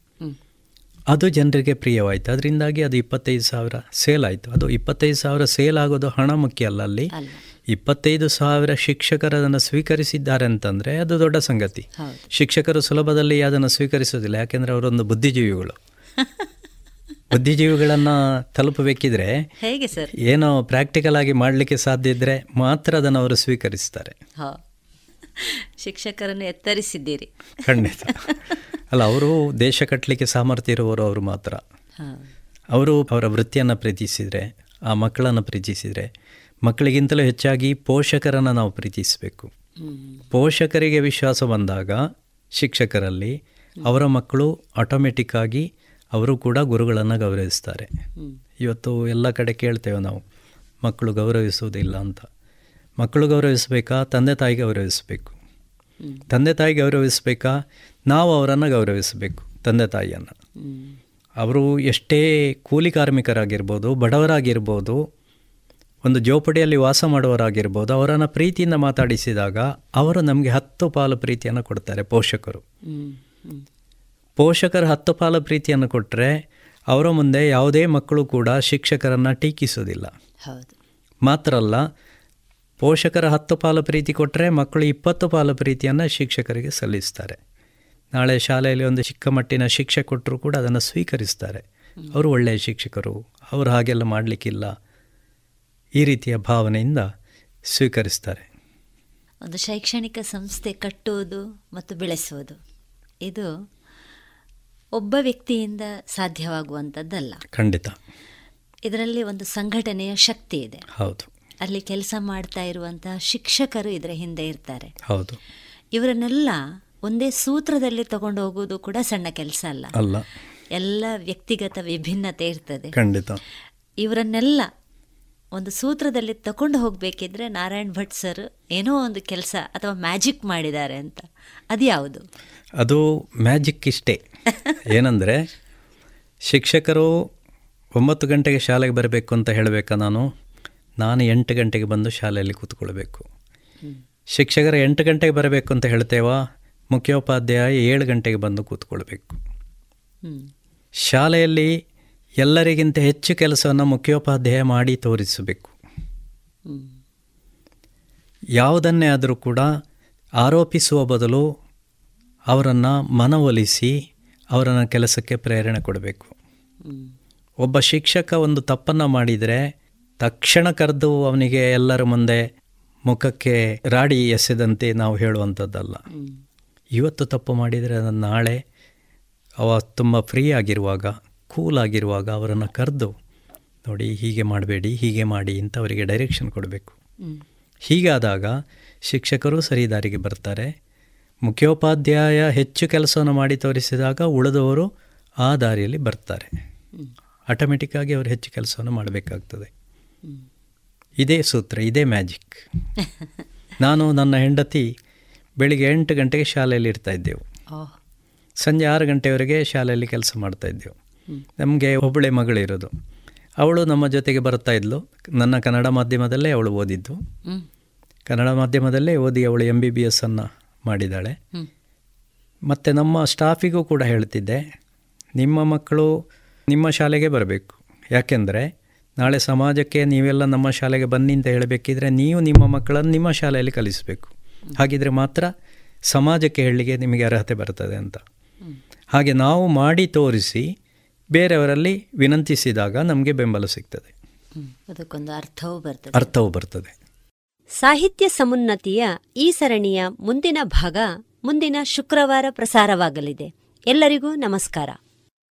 ಈ ಸರಣಿ ಕಾರ್ಯಕ್ರಮದ ಸಂಯೋಜನೆ ಆಶಾ ಬೆಳ್ಳಾರೆ. ಕೇಳುಗರೆ ತಮ್ಮ ಅನಿಸಿಕೆ ಅಭಿಪ್ರಾಯಗಳನ್ನು ವಾಟ್ಸ್ಆಪ್ ಮೂಲಕ ಕಳುಹಿಸಿ. ಒಂಬತ್ತು ನಾಲ್ಕು ಎಂಟು ಸೊನ್ನೆ, ಎರಡು ಐದು ಸೊನ್ನೆ, ಒಂದು ಸೊನ್ನೆ ಒಂದು. ಮತ್ತೊಮ್ಮೆ, ಒಂಬತ್ತು ನಾಲ್ಕು, ಎಂಟು ಸೊನ್ನೆ, ಎರಡು ಐದು ಸೊನ್ನೆ, ಒಂದು ಸೊನ್ನೆ ಒಂದು.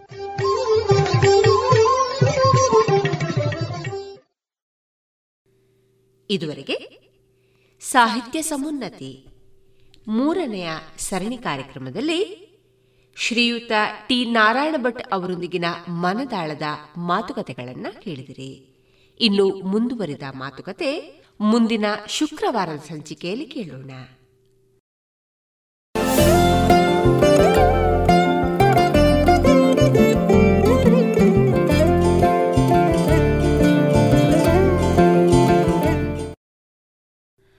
ಇದೀಗ ಡಾಕ್ಟರ್ ಸುಭಾಷ್ ಪಟ್ಟಾಜಿ ಅವರಿಂದ ಡಾಕ್ಟರ್ ಶೇಷಶಾಸ್ತ್ರಿ ಅವರು ಸಂಪಾದಿಸಿದ ಕರ್ನಾಟಕದ ವೀರಗಲ್ಲುಗಳು.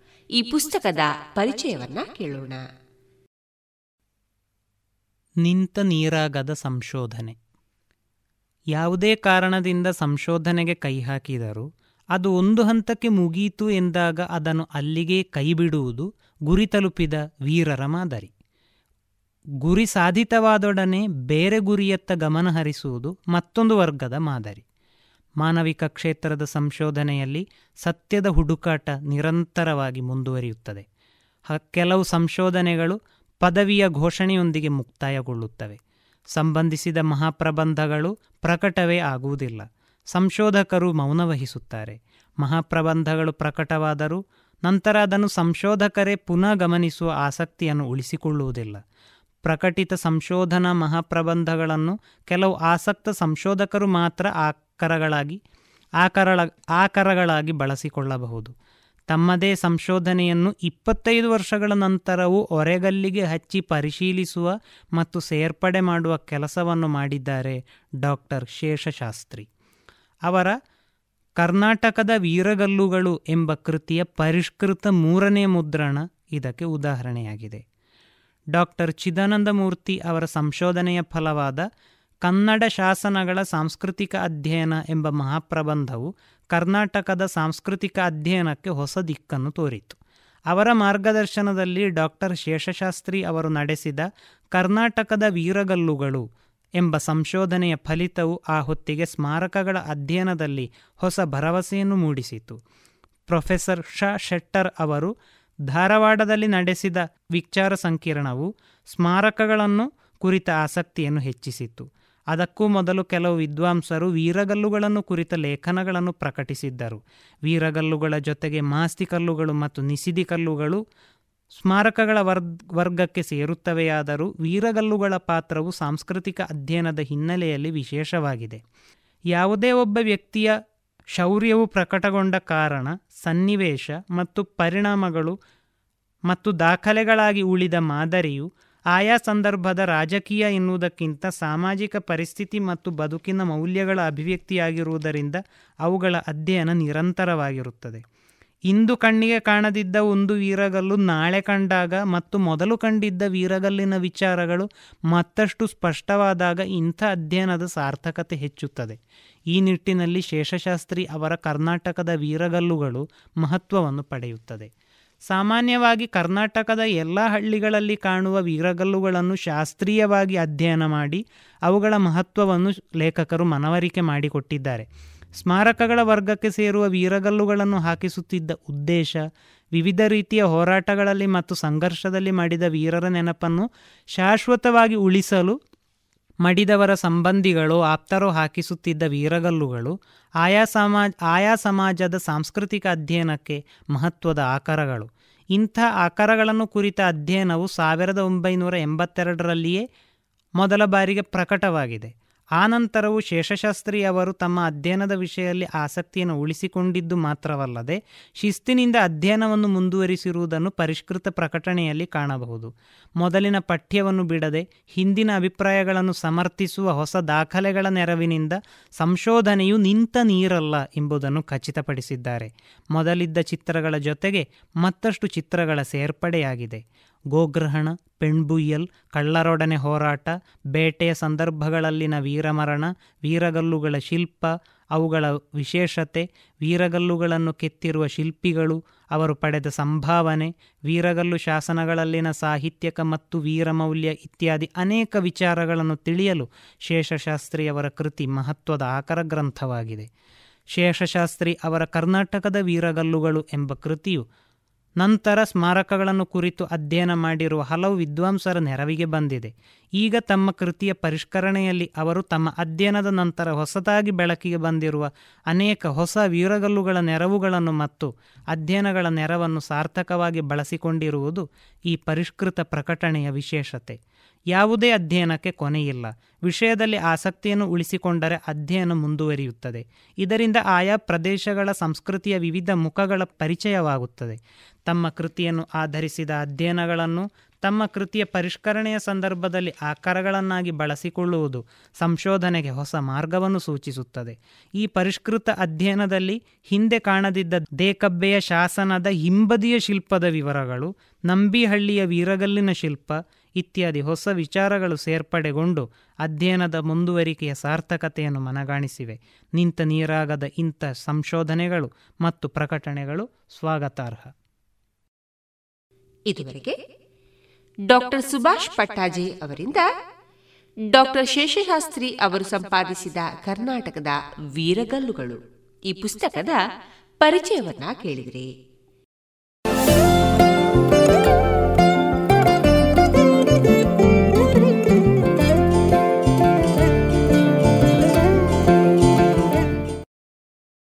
ಇನ್ನೀಗ ಕೇಳಿ ಜಾಣ ಸುದ್ದಿಯಲ್ಲಿ ಜಾಣ ಪ್ರಶ್ನೆ.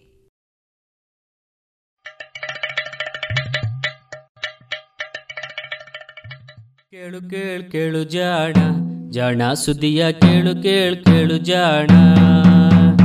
ಇಂದು ಹಂದು ಮುಂದು ಹಿಂದು ಹರಿವು ತಿಳಿವು ಚುಟುಕು ಬೆರಗು ನಿತ್ಯ ನುಡಿಯುವತ್ತು ತರಲು, ನಿತ್ಯ ನುಡಿಯುವತ್ತು ತರಲು. ಕೇಳಿ ಜಾಣರ, ಜಾಣ ಸುದ್ದಿಯ ಕೇಳು ಕೇಳು ಕೇಳು ಜಾಣ. ಜಾಣ ಸುದಿಯ ಕೇಳು ಕೇಳು ಕೇಳು ಜಾಣ. ಜಾಣ ಪ್ರಶ್ನೆ.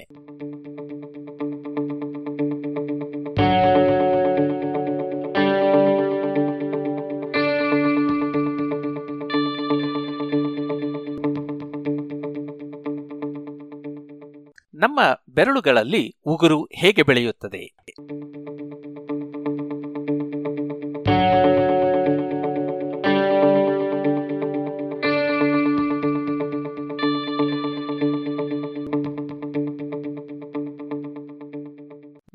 ಬೆರಳುಗಳಲ್ಲಿ ಉಗುರು ಹೇಗೆ ಬೆಳೆಯುತ್ತದೆ? ಇದು ನಂಜನಗೂಡಿನ ಹುಲ್ಲಹಳ್ಳಿ ಸರ್ಕಾರಿ ಶಾಲೆಯ ಮಕ್ಕಳ ಪ್ರಶ್ನೆಗಳ ಪಟ್ಟಿಯಲ್ಲಿ ಇರುವ ಇನ್ನೊಂದು ಪ್ರಶ್ನೆ. ನಮ್ಮ ಬದುಕಿನಲ್ಲಿ ನಾವು ನಿತ್ಯವೂ ನೋಡುವ ವಿದ್ಯಮಾನವನ್ನು ಕುರಿತ ಪ್ರಶ್ನೆ. ಬೇಕೋ ಬೇಡವೋ, ದಿನವೂ ನಮ್ಮ ಬೆರಳ ತುದಿಯಲ್ಲಿ ಇರುವ ಗಟ್ಟಿಯಾದ ಪ್ಲಾಸ್ಟಿಕ್ಕಿನಂತಹ ಭಾಗ ಬೆಳೆಯುತ್ತಲೇ ಇರುತ್ತದೆ. ಬೆರಳು ಬೆಳೆಯದೇ ಇದ್ದಾಗ ಈ ಉಗುರು ಮಾತ್ರ ಹೇಗೆ ಬೆಳೆಯುತ್ತದೆ ಎನ್ನುವ ಅನುಮಾನ ಬರುವುದು ಸಹಜ. ಹಾಗೆಯೇ ಬೆರಳಿಗೆ ಉಗುರಿನ ಹೊರೆ ಬೇಕೆ?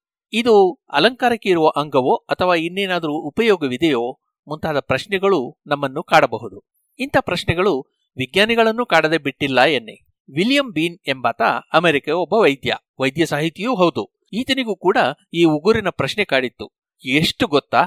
ಈತ ಅದಕ್ಕೋಸ್ಕರವಾಗಿ ತನ್ನ ಹೆಬ್ಬೆರಳ ಉಗುರನ್ನು ಬೆಳೆಯಲು ಬಿಟ್ಟು ಪ್ರತಿದಿನವೂ ಅದು ಎಷ್ಟು ಉದ್ದವಾಗುತ್ತದೆ ಎಂದು ಅಳೆಯಲು ಆರಂಭಿಸಿದನಂತೆ.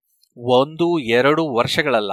ತನಗೆ ಮೂವತ್ತೆರಡು ವರ್ಷವಾಗಿದ್ದಾಗ ಆರಂಭಿಸಿದ ಈ ಅಧ್ಯಯನವನ್ನ ಅವನು ತನ್ನ ಅರವತ್ತೇಳನೆಯ ವಯಸ್ಸಿನಲ್ಲಿ ಕೊನೆಗೊಳಿಸಿದ. ಪ್ರತಿ ಐದು ವರ್ಷಗಳಿಗೊಮ್ಮೆ ಈ ಅಧ್ಯಯನದ ವಿವರಗಳನ್ನ Journal of American Medical Association ಎನ್ನುವ ಪತ್ರಿಕೆಯಲ್ಲಿ ಪ್ರಕಟಿಸುತ್ತಾ ಬಂದಿದ್ದ.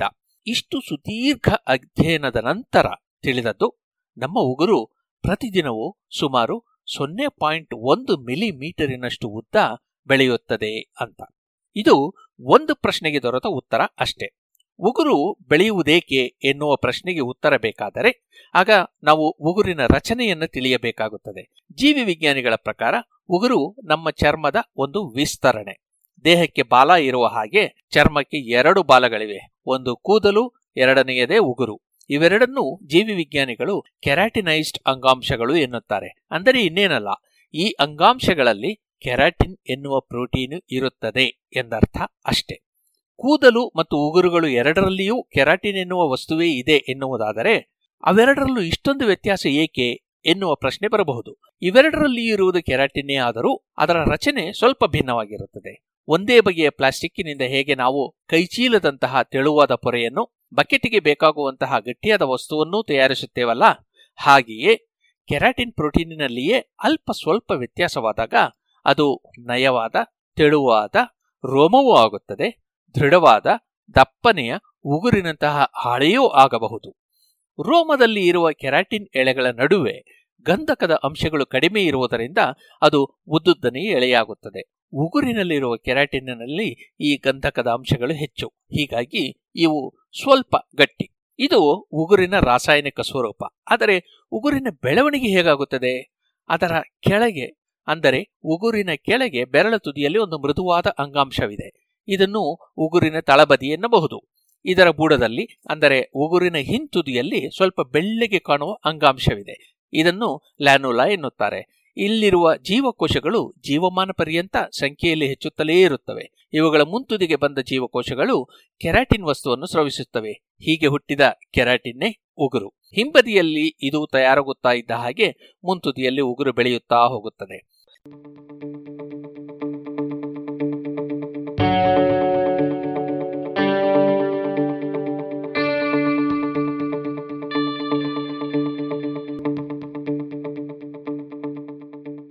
ಇದನ್ನು ಅರ್ಥ ಮಾಡಿಕೊಳ್ಳುವುದು ಕಷ್ಟವೇನಲ್ಲ. ಉಗುರಿನ ಹಿಂತುದಿಗೆ ಅಳಿಯದ ಬಣ್ಣವನ್ನ ಹಚ್ಚಿಬಿಡಿ. ಚುನಾವಣೆಯಲ್ಲಿ ಅಳಿಯದ ಶಾಯಿ ಹಚ್ಚುತ್ತಾರಲ್ಲ ಹಾಗೆ.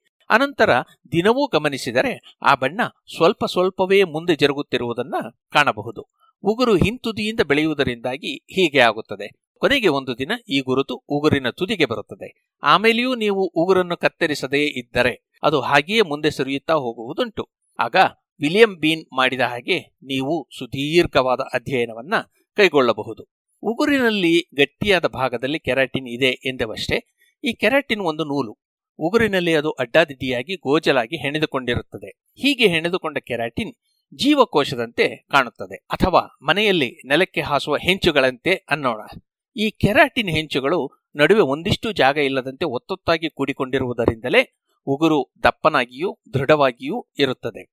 ಉಗುರಿನ ಹಿಂತುದಿಯಲ್ಲಿ ಇರುವ ಲ್ಯಾನೋಲಾದ ಕೆಳಗೂ ಇದೇ ರೀತಿಯಲ್ಲಿ ಕೆರಾಟಿನ್ ಸುರಿಸುವ ಅಂಗಾಂಶವಿದೆ. ಆದರೆ ಅವು ಅಡ್ಡಾದಿಡ್ಡಿ ಜೋಡಿಸಿಕೊಂಡಿರುತ್ತವೆ. ಮೇಲ್ಭಾಗದಲ್ಲಿರುವ ಕೋಶಗಳು ಹಿಂಬದಿಯಿಂದ ಒಂದು ರಂಧ್ರದಂತಹ ಅಂಶದ ಮೂಲಕ ಬರುವುದರಿಂದ ಸಪಾಟಾಗಿ ಬೆಳೆಯುತ್ತವೆ. ಕೆಳಗೆ ಅಡ್ಡಾದಿಡ್ಡಿಯಾಗಿ ಬೆಳೆಯುವ ಕೋಶಗಳು ಹಾಗೆ ಬೆಳೆದು ಉಬ್ಬು ತಗ್ಗಾಗದಂತೆ ಒತ್ತಿ ಹಿಡಿಯುತ್ತವೆ. ಜೀವನ ಪರ್ಯಂತ ಉಗುರು ಬೆಳೆಯುತ್ತಲೇ ಇರುತ್ತದೆ ಎಂದು ಬೀನ್ ನಡೆಸಿದ ಪ್ರಯೋಗ ತಿಳಿಸಿದೆಯಷ್ಟೇ. ನಾವು ಹುಟ್ಟುವ ಮೊದಲೇ, ಅಂದರೆ ತಾಯಿಯ ಗರ್ಭದಲ್ಲಿ ಪಿಂಡವಾಗಿ ಬೆಳೆಯುತ್ತಿರುವಾಗಲೇ ಉಗುರು ಬೆಳೆಯುವ ಕ್ರಿಯೆ ಆರಂಭವಾಗಿರುತ್ತದೆ. ಬೆರಳ ತುದಿಗಳು ರೂಪುಗೊಂಡ ಮೇಲೆ, ಅಂದರೆ ಮೂರನೆಯ ತಿಂಗಳ ಬಸಿರು ಮುಗಿದ ಮೇಲೆ ಉಗುರಿನ ಬೆಳವಣಿಗೆಗೆ ಬೇಕಾದ ಅಂಗಾಂಶಗಳು ರೂಪುಗೊಂಡಿರುತ್ತವೆಯಂತೆ ಹುಟ್ಟುತ್ತಲೇ ತನ್ನ ಚರ್ಮವನ್ನೇ ಗೀರಿಕೊಂಡು ಗಾಯ ಮಾಡಿಕೊಳ್ಳುವಷ್ಟು ಹರಿತವಾದ ಉಗುರು ಹೀಗೆ ಮಗುವಿಗೆ ಮೂಡಿಬಿಡುತ್ತದೆ. ನಮ್ಮ ಅಂಗೈಯಲ್ಲಿನ ಎಲ್ಲ ಬೆರಳುಗಳು ಸಮವಲ್ಲ. ಹಾಗೆಯೇ ಕೈ ಬೆರಳುಗಳ ಉಗುರುಗಳ ಬೆಳವಣಿಗೆಯಲ್ಲಿಯೂ ವ್ಯತ್ಯಾಸವಿದೆ. ಕೈ ಬೆರಳುಗಳಿಗಿಂತಲೂ ಕಾಲ್ಬೆರಳ ಉಗುರುಗಳ ಬೆಳವಣಿಗೆ ಹೆಚ್ಚು ವೇಗವಂತೆ. ಇದಕ್ಕೆ ಕಾರಣ ಗೊತ್ತಿಲ್ಲ ಅನ್ನಿ. ಆದರೆ ಪ್ರಾಣಿಗಳಲ್ಲಿ ಬೆಳೆಯುವ ಗೊರಸಿನ ಪಳೆಯುಳಿಕೆಯಾಗಿದ್ದರಿಂದ ಹೀಗಿರಬೇಕು ಎನ್ನುವ ಊಹೆ ಇದೆ. ಕೈಬೆರಳುಗಳಲ್ಲಿಯೂ ಮಧ್ಯಮ ಅಥವಾ ನಡುವಿನ ಬೆರಳಿನ ಉಗುರು ಬಲು ವೇಗವಾಗಿ ಬೆಳೆಯುತ್ತದೆ. ಕಿರು ಬೆರಳಿನ ಉಗುರಿನ ಬೆಳವಣಿಗೆ ಸ್ವಲ್ಪ ನಿಧಾನ. ಉಗುರು ಏಕೆ ಬೇಕು? ಈ ಪ್ರಶ್ನೆಗೆ ಉತ್ತರ ಇಲ್ಲ. ಆದರೂ ಈ ಉಗುರು ಎನ್ನುವ ಅಂಗ ನಮ್ಮಲ್ಲಿ ಕಾಣಿಸಿಕೊಳ್ಳಲು ಕಾರಣ ಏನಿರಬಹುದು ಎನ್ನುವುದನ್ನ ಸ್ವಲ್ಪ ಮಟ್ಟಿಗೆ ತರ್ಕಿಸಬಹುದು.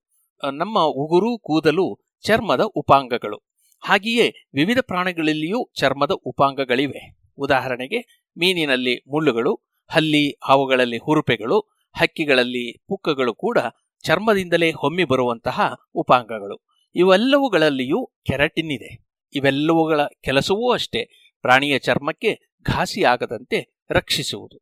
ನಮ್ಮ ಚರ್ಮದ ಮೇಲಿರುವ ಕೂದಲಿಗೂ ಇದೇ ಕೆಲಸ ಇದ್ದಿರಬೇಕು ಎನ್ನುವುದು ನಮ್ಮಂತೆಯೇ ಇರುವ ಚಿಂಪಾಂಜಿ ಗೊರಿಲ್ಲಾಗಳಲ್ಲಿ ಬೆಳೆದಿರುವ ರೋಮಗಳನ್ನು ಕಂಡರೆ ಅರಿವಾಗುತ್ತದೆ. ಆದರೆ ಕ್ರಮೇಣ ಮನುಷ್ಯನ ನಡವಳಿಕೆ, ಜೀವನ ಶೈಲಿ ಬದಲಾದಂತೆಲ್ಲ ಈ ರೋಮ ಪುಕ್ಕಗಳ ಅವಶ್ಯಕತೆ ಕಡಿಮೆಯಾಗಿ ಅವು ಈಗಿರುವಂತೆ ಕ್ಷೀಣವಾಗಿರಬೇಕು. ಹೀಗೆಯೇ ಪ್ರಾಣಿಗಳ ಗೊರಸು, ಪಂಜಗಳು ಕ್ಷೀಣವಾಗಿ ಉಗುರಿನ ರೂಪದಲ್ಲಿ ಉಳಿದುಕೊಂಡಿರಬೇಕು ಎನ್ನುವುದು ಒಂದು ತರ್ಕ. ಇದಕ್ಕೆ ಪುರಾವೆ ಎಂದರೆ ಗೊರಸು, ಪಂಜಗಳ ಬೆಳವಣಿಗೆಯೂ ಕೂಡ ಉಗುರಿನಂತೆಯೇ ಆಯಾ ಪ್ರಾಣಿಗಳ ಪಾದ ಅಥವಾ ಬೆರಳಿನ ಬುಡದಲ್ಲಿರುವ ಅಂಗಾಂಶದಿಂದ ಆಗುತ್ತದೆ.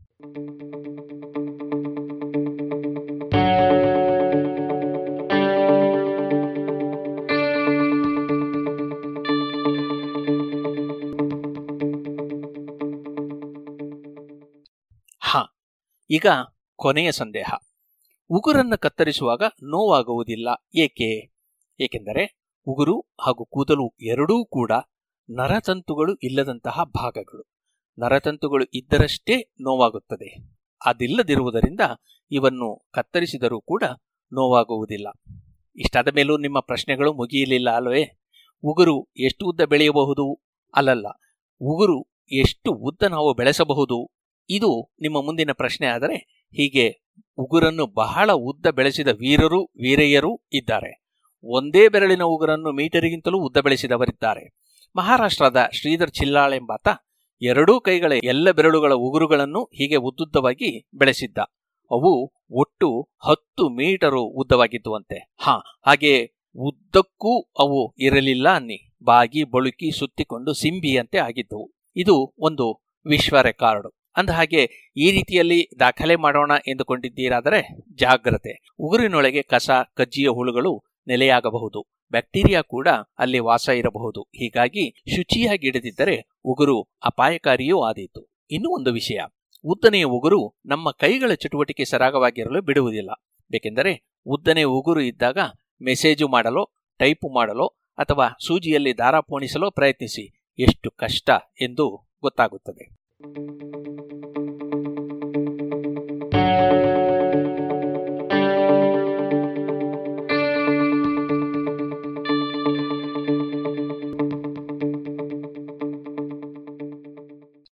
ಇದು ಇಂದಿನ ಜಾಣ ಪ್ರಶ್ನೆ ರಚನೆ ಮತ್ತು ಜಾಣ ಧ್ವನಿ ಕೊಳ್ಳೇಗಾಲ ಶರ್ಮ.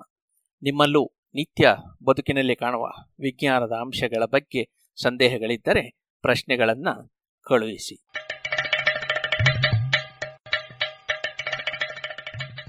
ಜಾಣ ಸುದ್ದಿಯ ಬಗ್ಗೆ ಸಲಹೆ, ಸಂದೇಹಗಳು ಇದ್ದಲ್ಲಿ ನೇರವಾಗಿ ಒಂಬತ್ತು, ಎಂಟು ಎಂಟು, ಆರು ಆರು, ನಾಲ್ಕು, ಸೊನ್ನೆ, ಮೂರು, ಎರಡು, ಎಂಟು. ಈ ನಂಬರಿಗೆ ವಾಟ್ಸಪ್ ಮಾಡಿ ಇಲ್ಲವೇ ಕರೆ ಮಾಡಿ.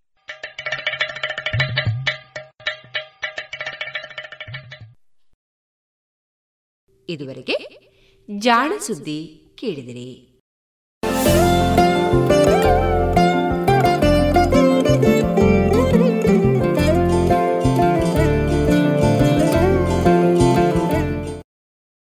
ಇನ್ನೀಗ ಮಧುರ ಗಾನ ಪ್ರಸಾರವಾಗಲಿದೆ.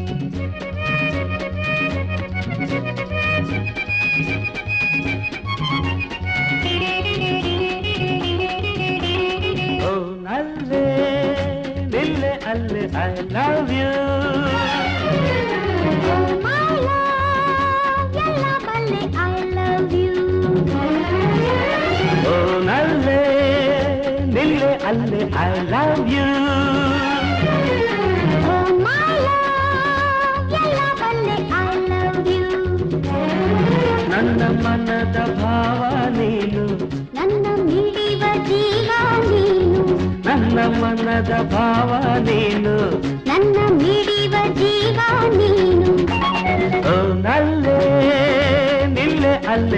ಲವ್ ಪ್ರಸಾರವಾಗಲಿದೆ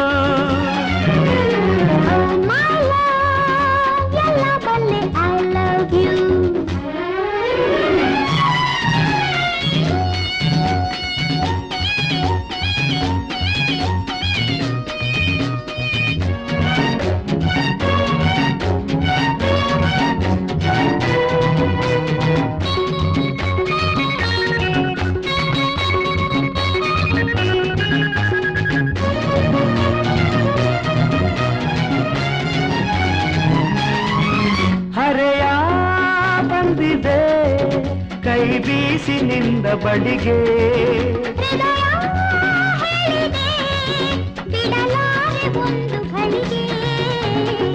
ಒಲವು ಮೂಡಿದೆ ಮೈದೂರಿ ನೀ ಬಂದೆ. ನಲಿವು ಕಾದಿದೆ ಸೆರೆಯಾಗಿ ನಾನಿಂದೆ ಒಲವು ಮೂಡಿದೆ ಮೈದೂರಿ ನೀ ಬಂದೆ. ನಲಿವು ಕಾದಿದೆ ಸೆರೆಯಾಗಿ ನಾನಿಂದೆ ನಲ್ಲೇ ನಿಲ್ಲೆ ಅಲ್ಲೇ ಐ ಲವ್ ಯು.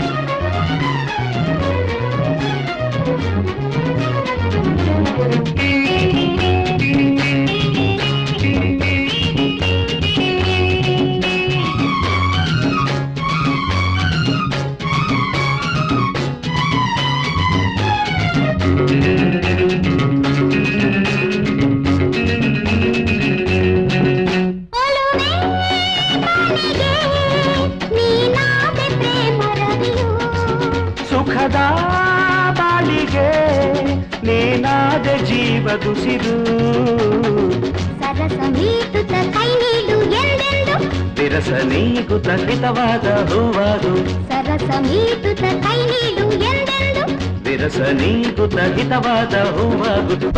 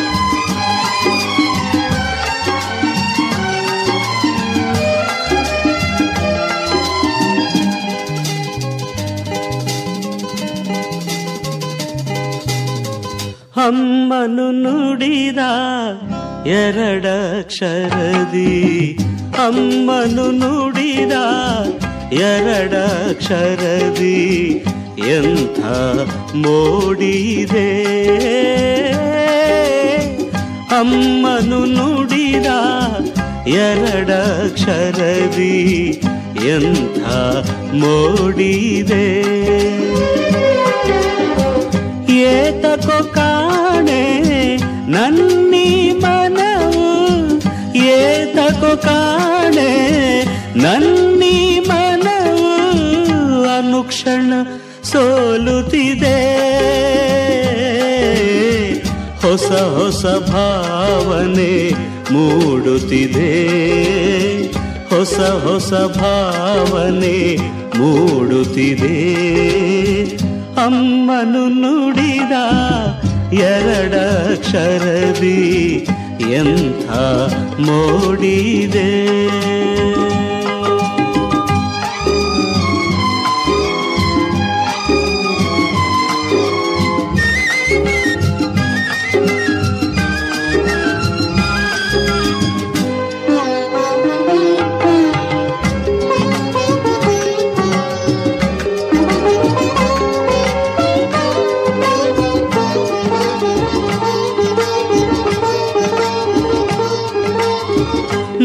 ಮನದಲ್ಲಿ ನಿಂತ ರೂಪವು ಕರಗಿ ಮಾಸುತ ಹೋಗುತ್ತಿದೆ.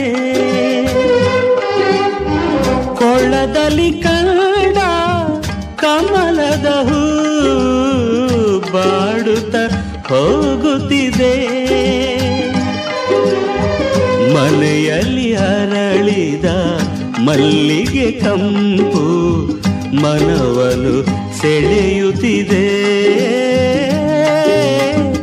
ಅಮ್ಮನು ನುಡಿದ ಎರಡಕ್ಷರದಿ ಎಂಥ ಮೋಡಿದೆ.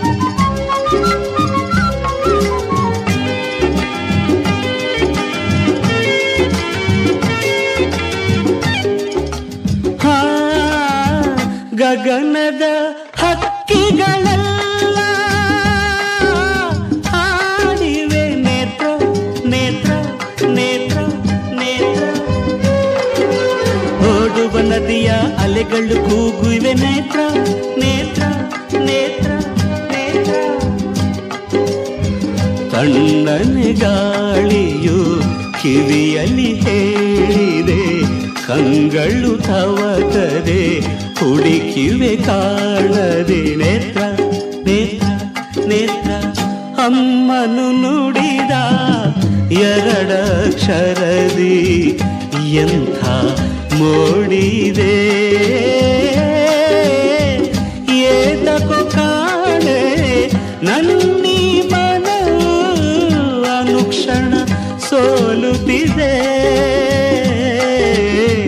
ಹೊಸ ಹೊಸ ಭಾವನೆ ಮೂಡುತ್ತಿದೆ.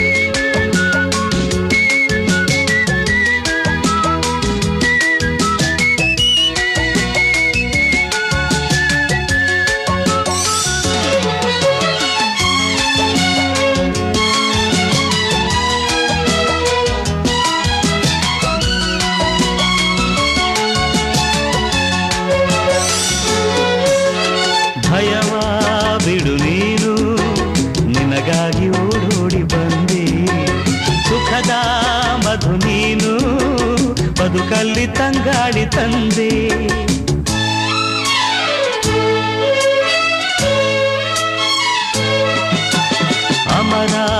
ಈ ಪ್ರೇಮ ಬರಲಾರದೆಂದೆಂದು ಸಾವು. ದಹಿಸು ಈ ಮೌನ ಮನದಲ್ಲಿ ಏಕಿರುತ್ತನೋ ಈ ಪ್ರಾಣವೇ ಹೋಗಲಿ.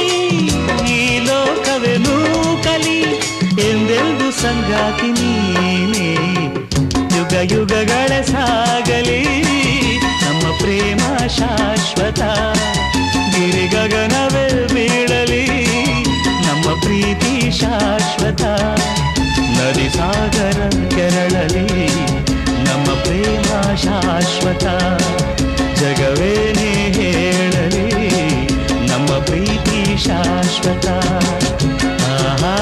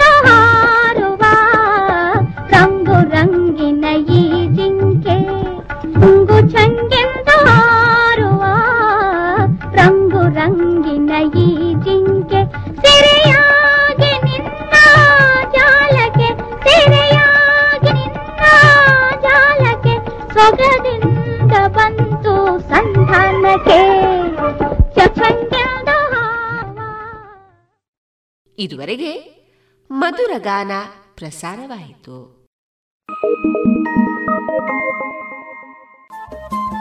ರೇಡಿಯೋ ಪಾಂಚಜನ್ಯ ತೊಂಬತ್ತು ಬಿಂದು ಎಂಟು ಎಫ್ಎಂ ಸಮುದಾಯ ಬಾನುಲಿ ಕೇಂದ್ರ ಪುತ್ತೂರು ಇದು ಜೀವ ಜೀವದ ಸ್ವರ ಸಂಚಾರ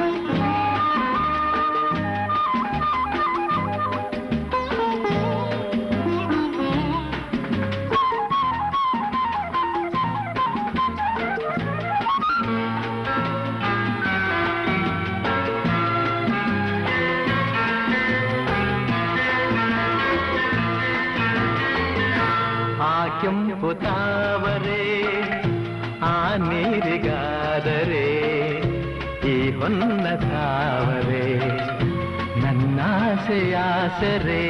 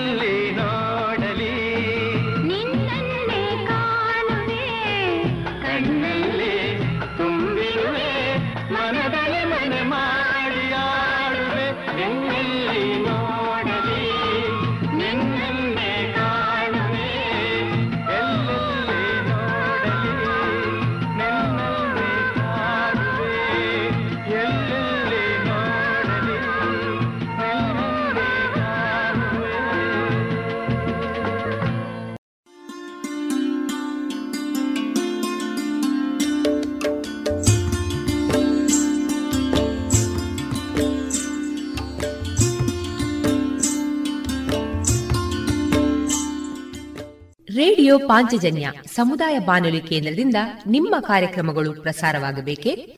ಹಾಗಿದ್ದರೆ ನಮ್ಮನ್ನು ಸಂಪರ್ಕಿಸಿ. ನಮ್ಮ ದೂರವಾಣಿ ಸಂಖ್ಯೆ ಸೊನ್ನೆ ಎಂಟು ಎರಡು ಐದು ಒಂದು, ಎರಡು ಒಂಬತ್ತು ಎಂಟು ನಾಲ್ಕು ಒಂಬತ್ತು ಒಂಬತ್ತು.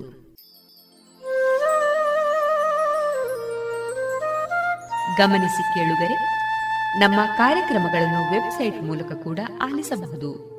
ನಮ್ಮ ವೆಬ್ಸೈಟ್ ವಿಳಾಸ W W W dot radio Panchajanya dot com. ಇಲ್ಲಿ ಆರ್ಕೈವ್ಸ್ನ ಭಾಗಕ್ಕೆ ಹೋಗಿ ಕ್ಲಿಕ್ ಮಾಡಿದರೆ ಹಳೆ ಕಾರ್ಯಕ್ರಮಗಳನ್ನು ಕೂಡ ಆಲಿಸಬಹುದು. ಜೊತೆಗೆ ನಮ್ಮ ಪ್ರಸಾರವನ್ನು ಆಪ್ ಮೂಲಕವೂ ಕೇಳಬಹುದು. ಪ್ಲೇಸ್ಟೋರ್ನಲ್ಲಿ ಪಾಂಚಜನ್ಯ ಸರ್ಚ್ ಮಾಡಿ ಡೌನ್ಲೋಡ್ ಮಾಡಿಕೊಂಡು ತಮ್ಮ ಮೊಬೈಲ್ಗಳಿಗೆ ಇನ್ಸ್ಟಾಲ್ ಮಾಡಿದರೆ ರೇಡಿಯೋ ಪ್ರಸಾರದ ಕಾರ್ಯಕ್ರಮವನ್ನು ನೀವು ಆಲಿಸಬಹುದು. ನಮ್ಮ ಪ್ರಸಾರದ ಬಗೆಗೆ ನಿಮ್ಮ ಅಭಿಪ್ರಾಯಗಳನ್ನು ಹಂಚಿಕೊಳ್ಳಲು ನಮ್ಮ ವಿಳಾಸ ರೇಡಿಯೋ ಪಾಂಚಜನ್ಯ ತೊಂಬತ್ತು ಬಿಂದು ಎಂಟು ಎಫ್ಎಂ, ಸಮುದಾಯ ಬಾನುಲಿ ಕೇಂದ್ರ, ನೆಹರು ನಗರ, ಪುತ್ತೂರು. ನಮ್ಮ ದೂರವಾಣಿ ಸಂಖ್ಯೆ ಸೊನ್ನೆ ಎಂಟು ಎರಡು ಐದು ಒಂದು ಎರಡು ಒಂಬತ್ತು ಎಂಟು ನಾಲ್ಕು ಒಂಬತ್ತು ಒಂಬತ್ತು. ಇಮೇಲ್ ವಿಳಾಸ radio Panchajanya at Gmail dot com ನಮ್ಮ ವಿಳಾಸ ಮತ್ತೊಮ್ಮೆ ರೇಡಿಯೋ ಪಾಂಚಜನ್ಯ ತೊಂಬತ್ತು ಬಿಂದು ಎಂಟು ಎಫ್ಎಂ, ಸಮುದಾಯ ಬಾನುಲಿ ಕೇಂದ್ರ, ನೆಹರು ನಗರ, ಪುತ್ತೂರು. ನಮ್ಮ ದೂರವಾಣಿ ಸಂಖ್ಯೆ ಸೊನ್ನೆ ಎಂಟು ಎರಡು ಐದು ಒಂದು, ಎರಡು ಒಂಬತ್ತು ಎಂಟು ನಾಲ್ಕು ಒಂಬತ್ತು ಒಂಬತ್ತು. ಇಲ್ಲಿಗೆ ಈ ಹೊತ್ತಿನ ಪ್ರಸಾರ ಕಾರ್ಯಕ್ರಮವನ್ನ ಮುಕ್ತಾಯಗೊಳಿಸುತ್ತಿದ್ದೇವೆ. ಆತ್ಮೀಯ ಕೇಳುಗರಿಗೆಲ್ಲ ರೇಡಿಯೋ ಪಾಂಚಜನ್ಯದ ಬಳಗದ ಪರವಾಗಿ ನಾನು ತೇಜಸ್ವಿ ರಾಜೇಶ್ ಮಾಡುವ ಅನಂತ ವಂದನೆಗಳು.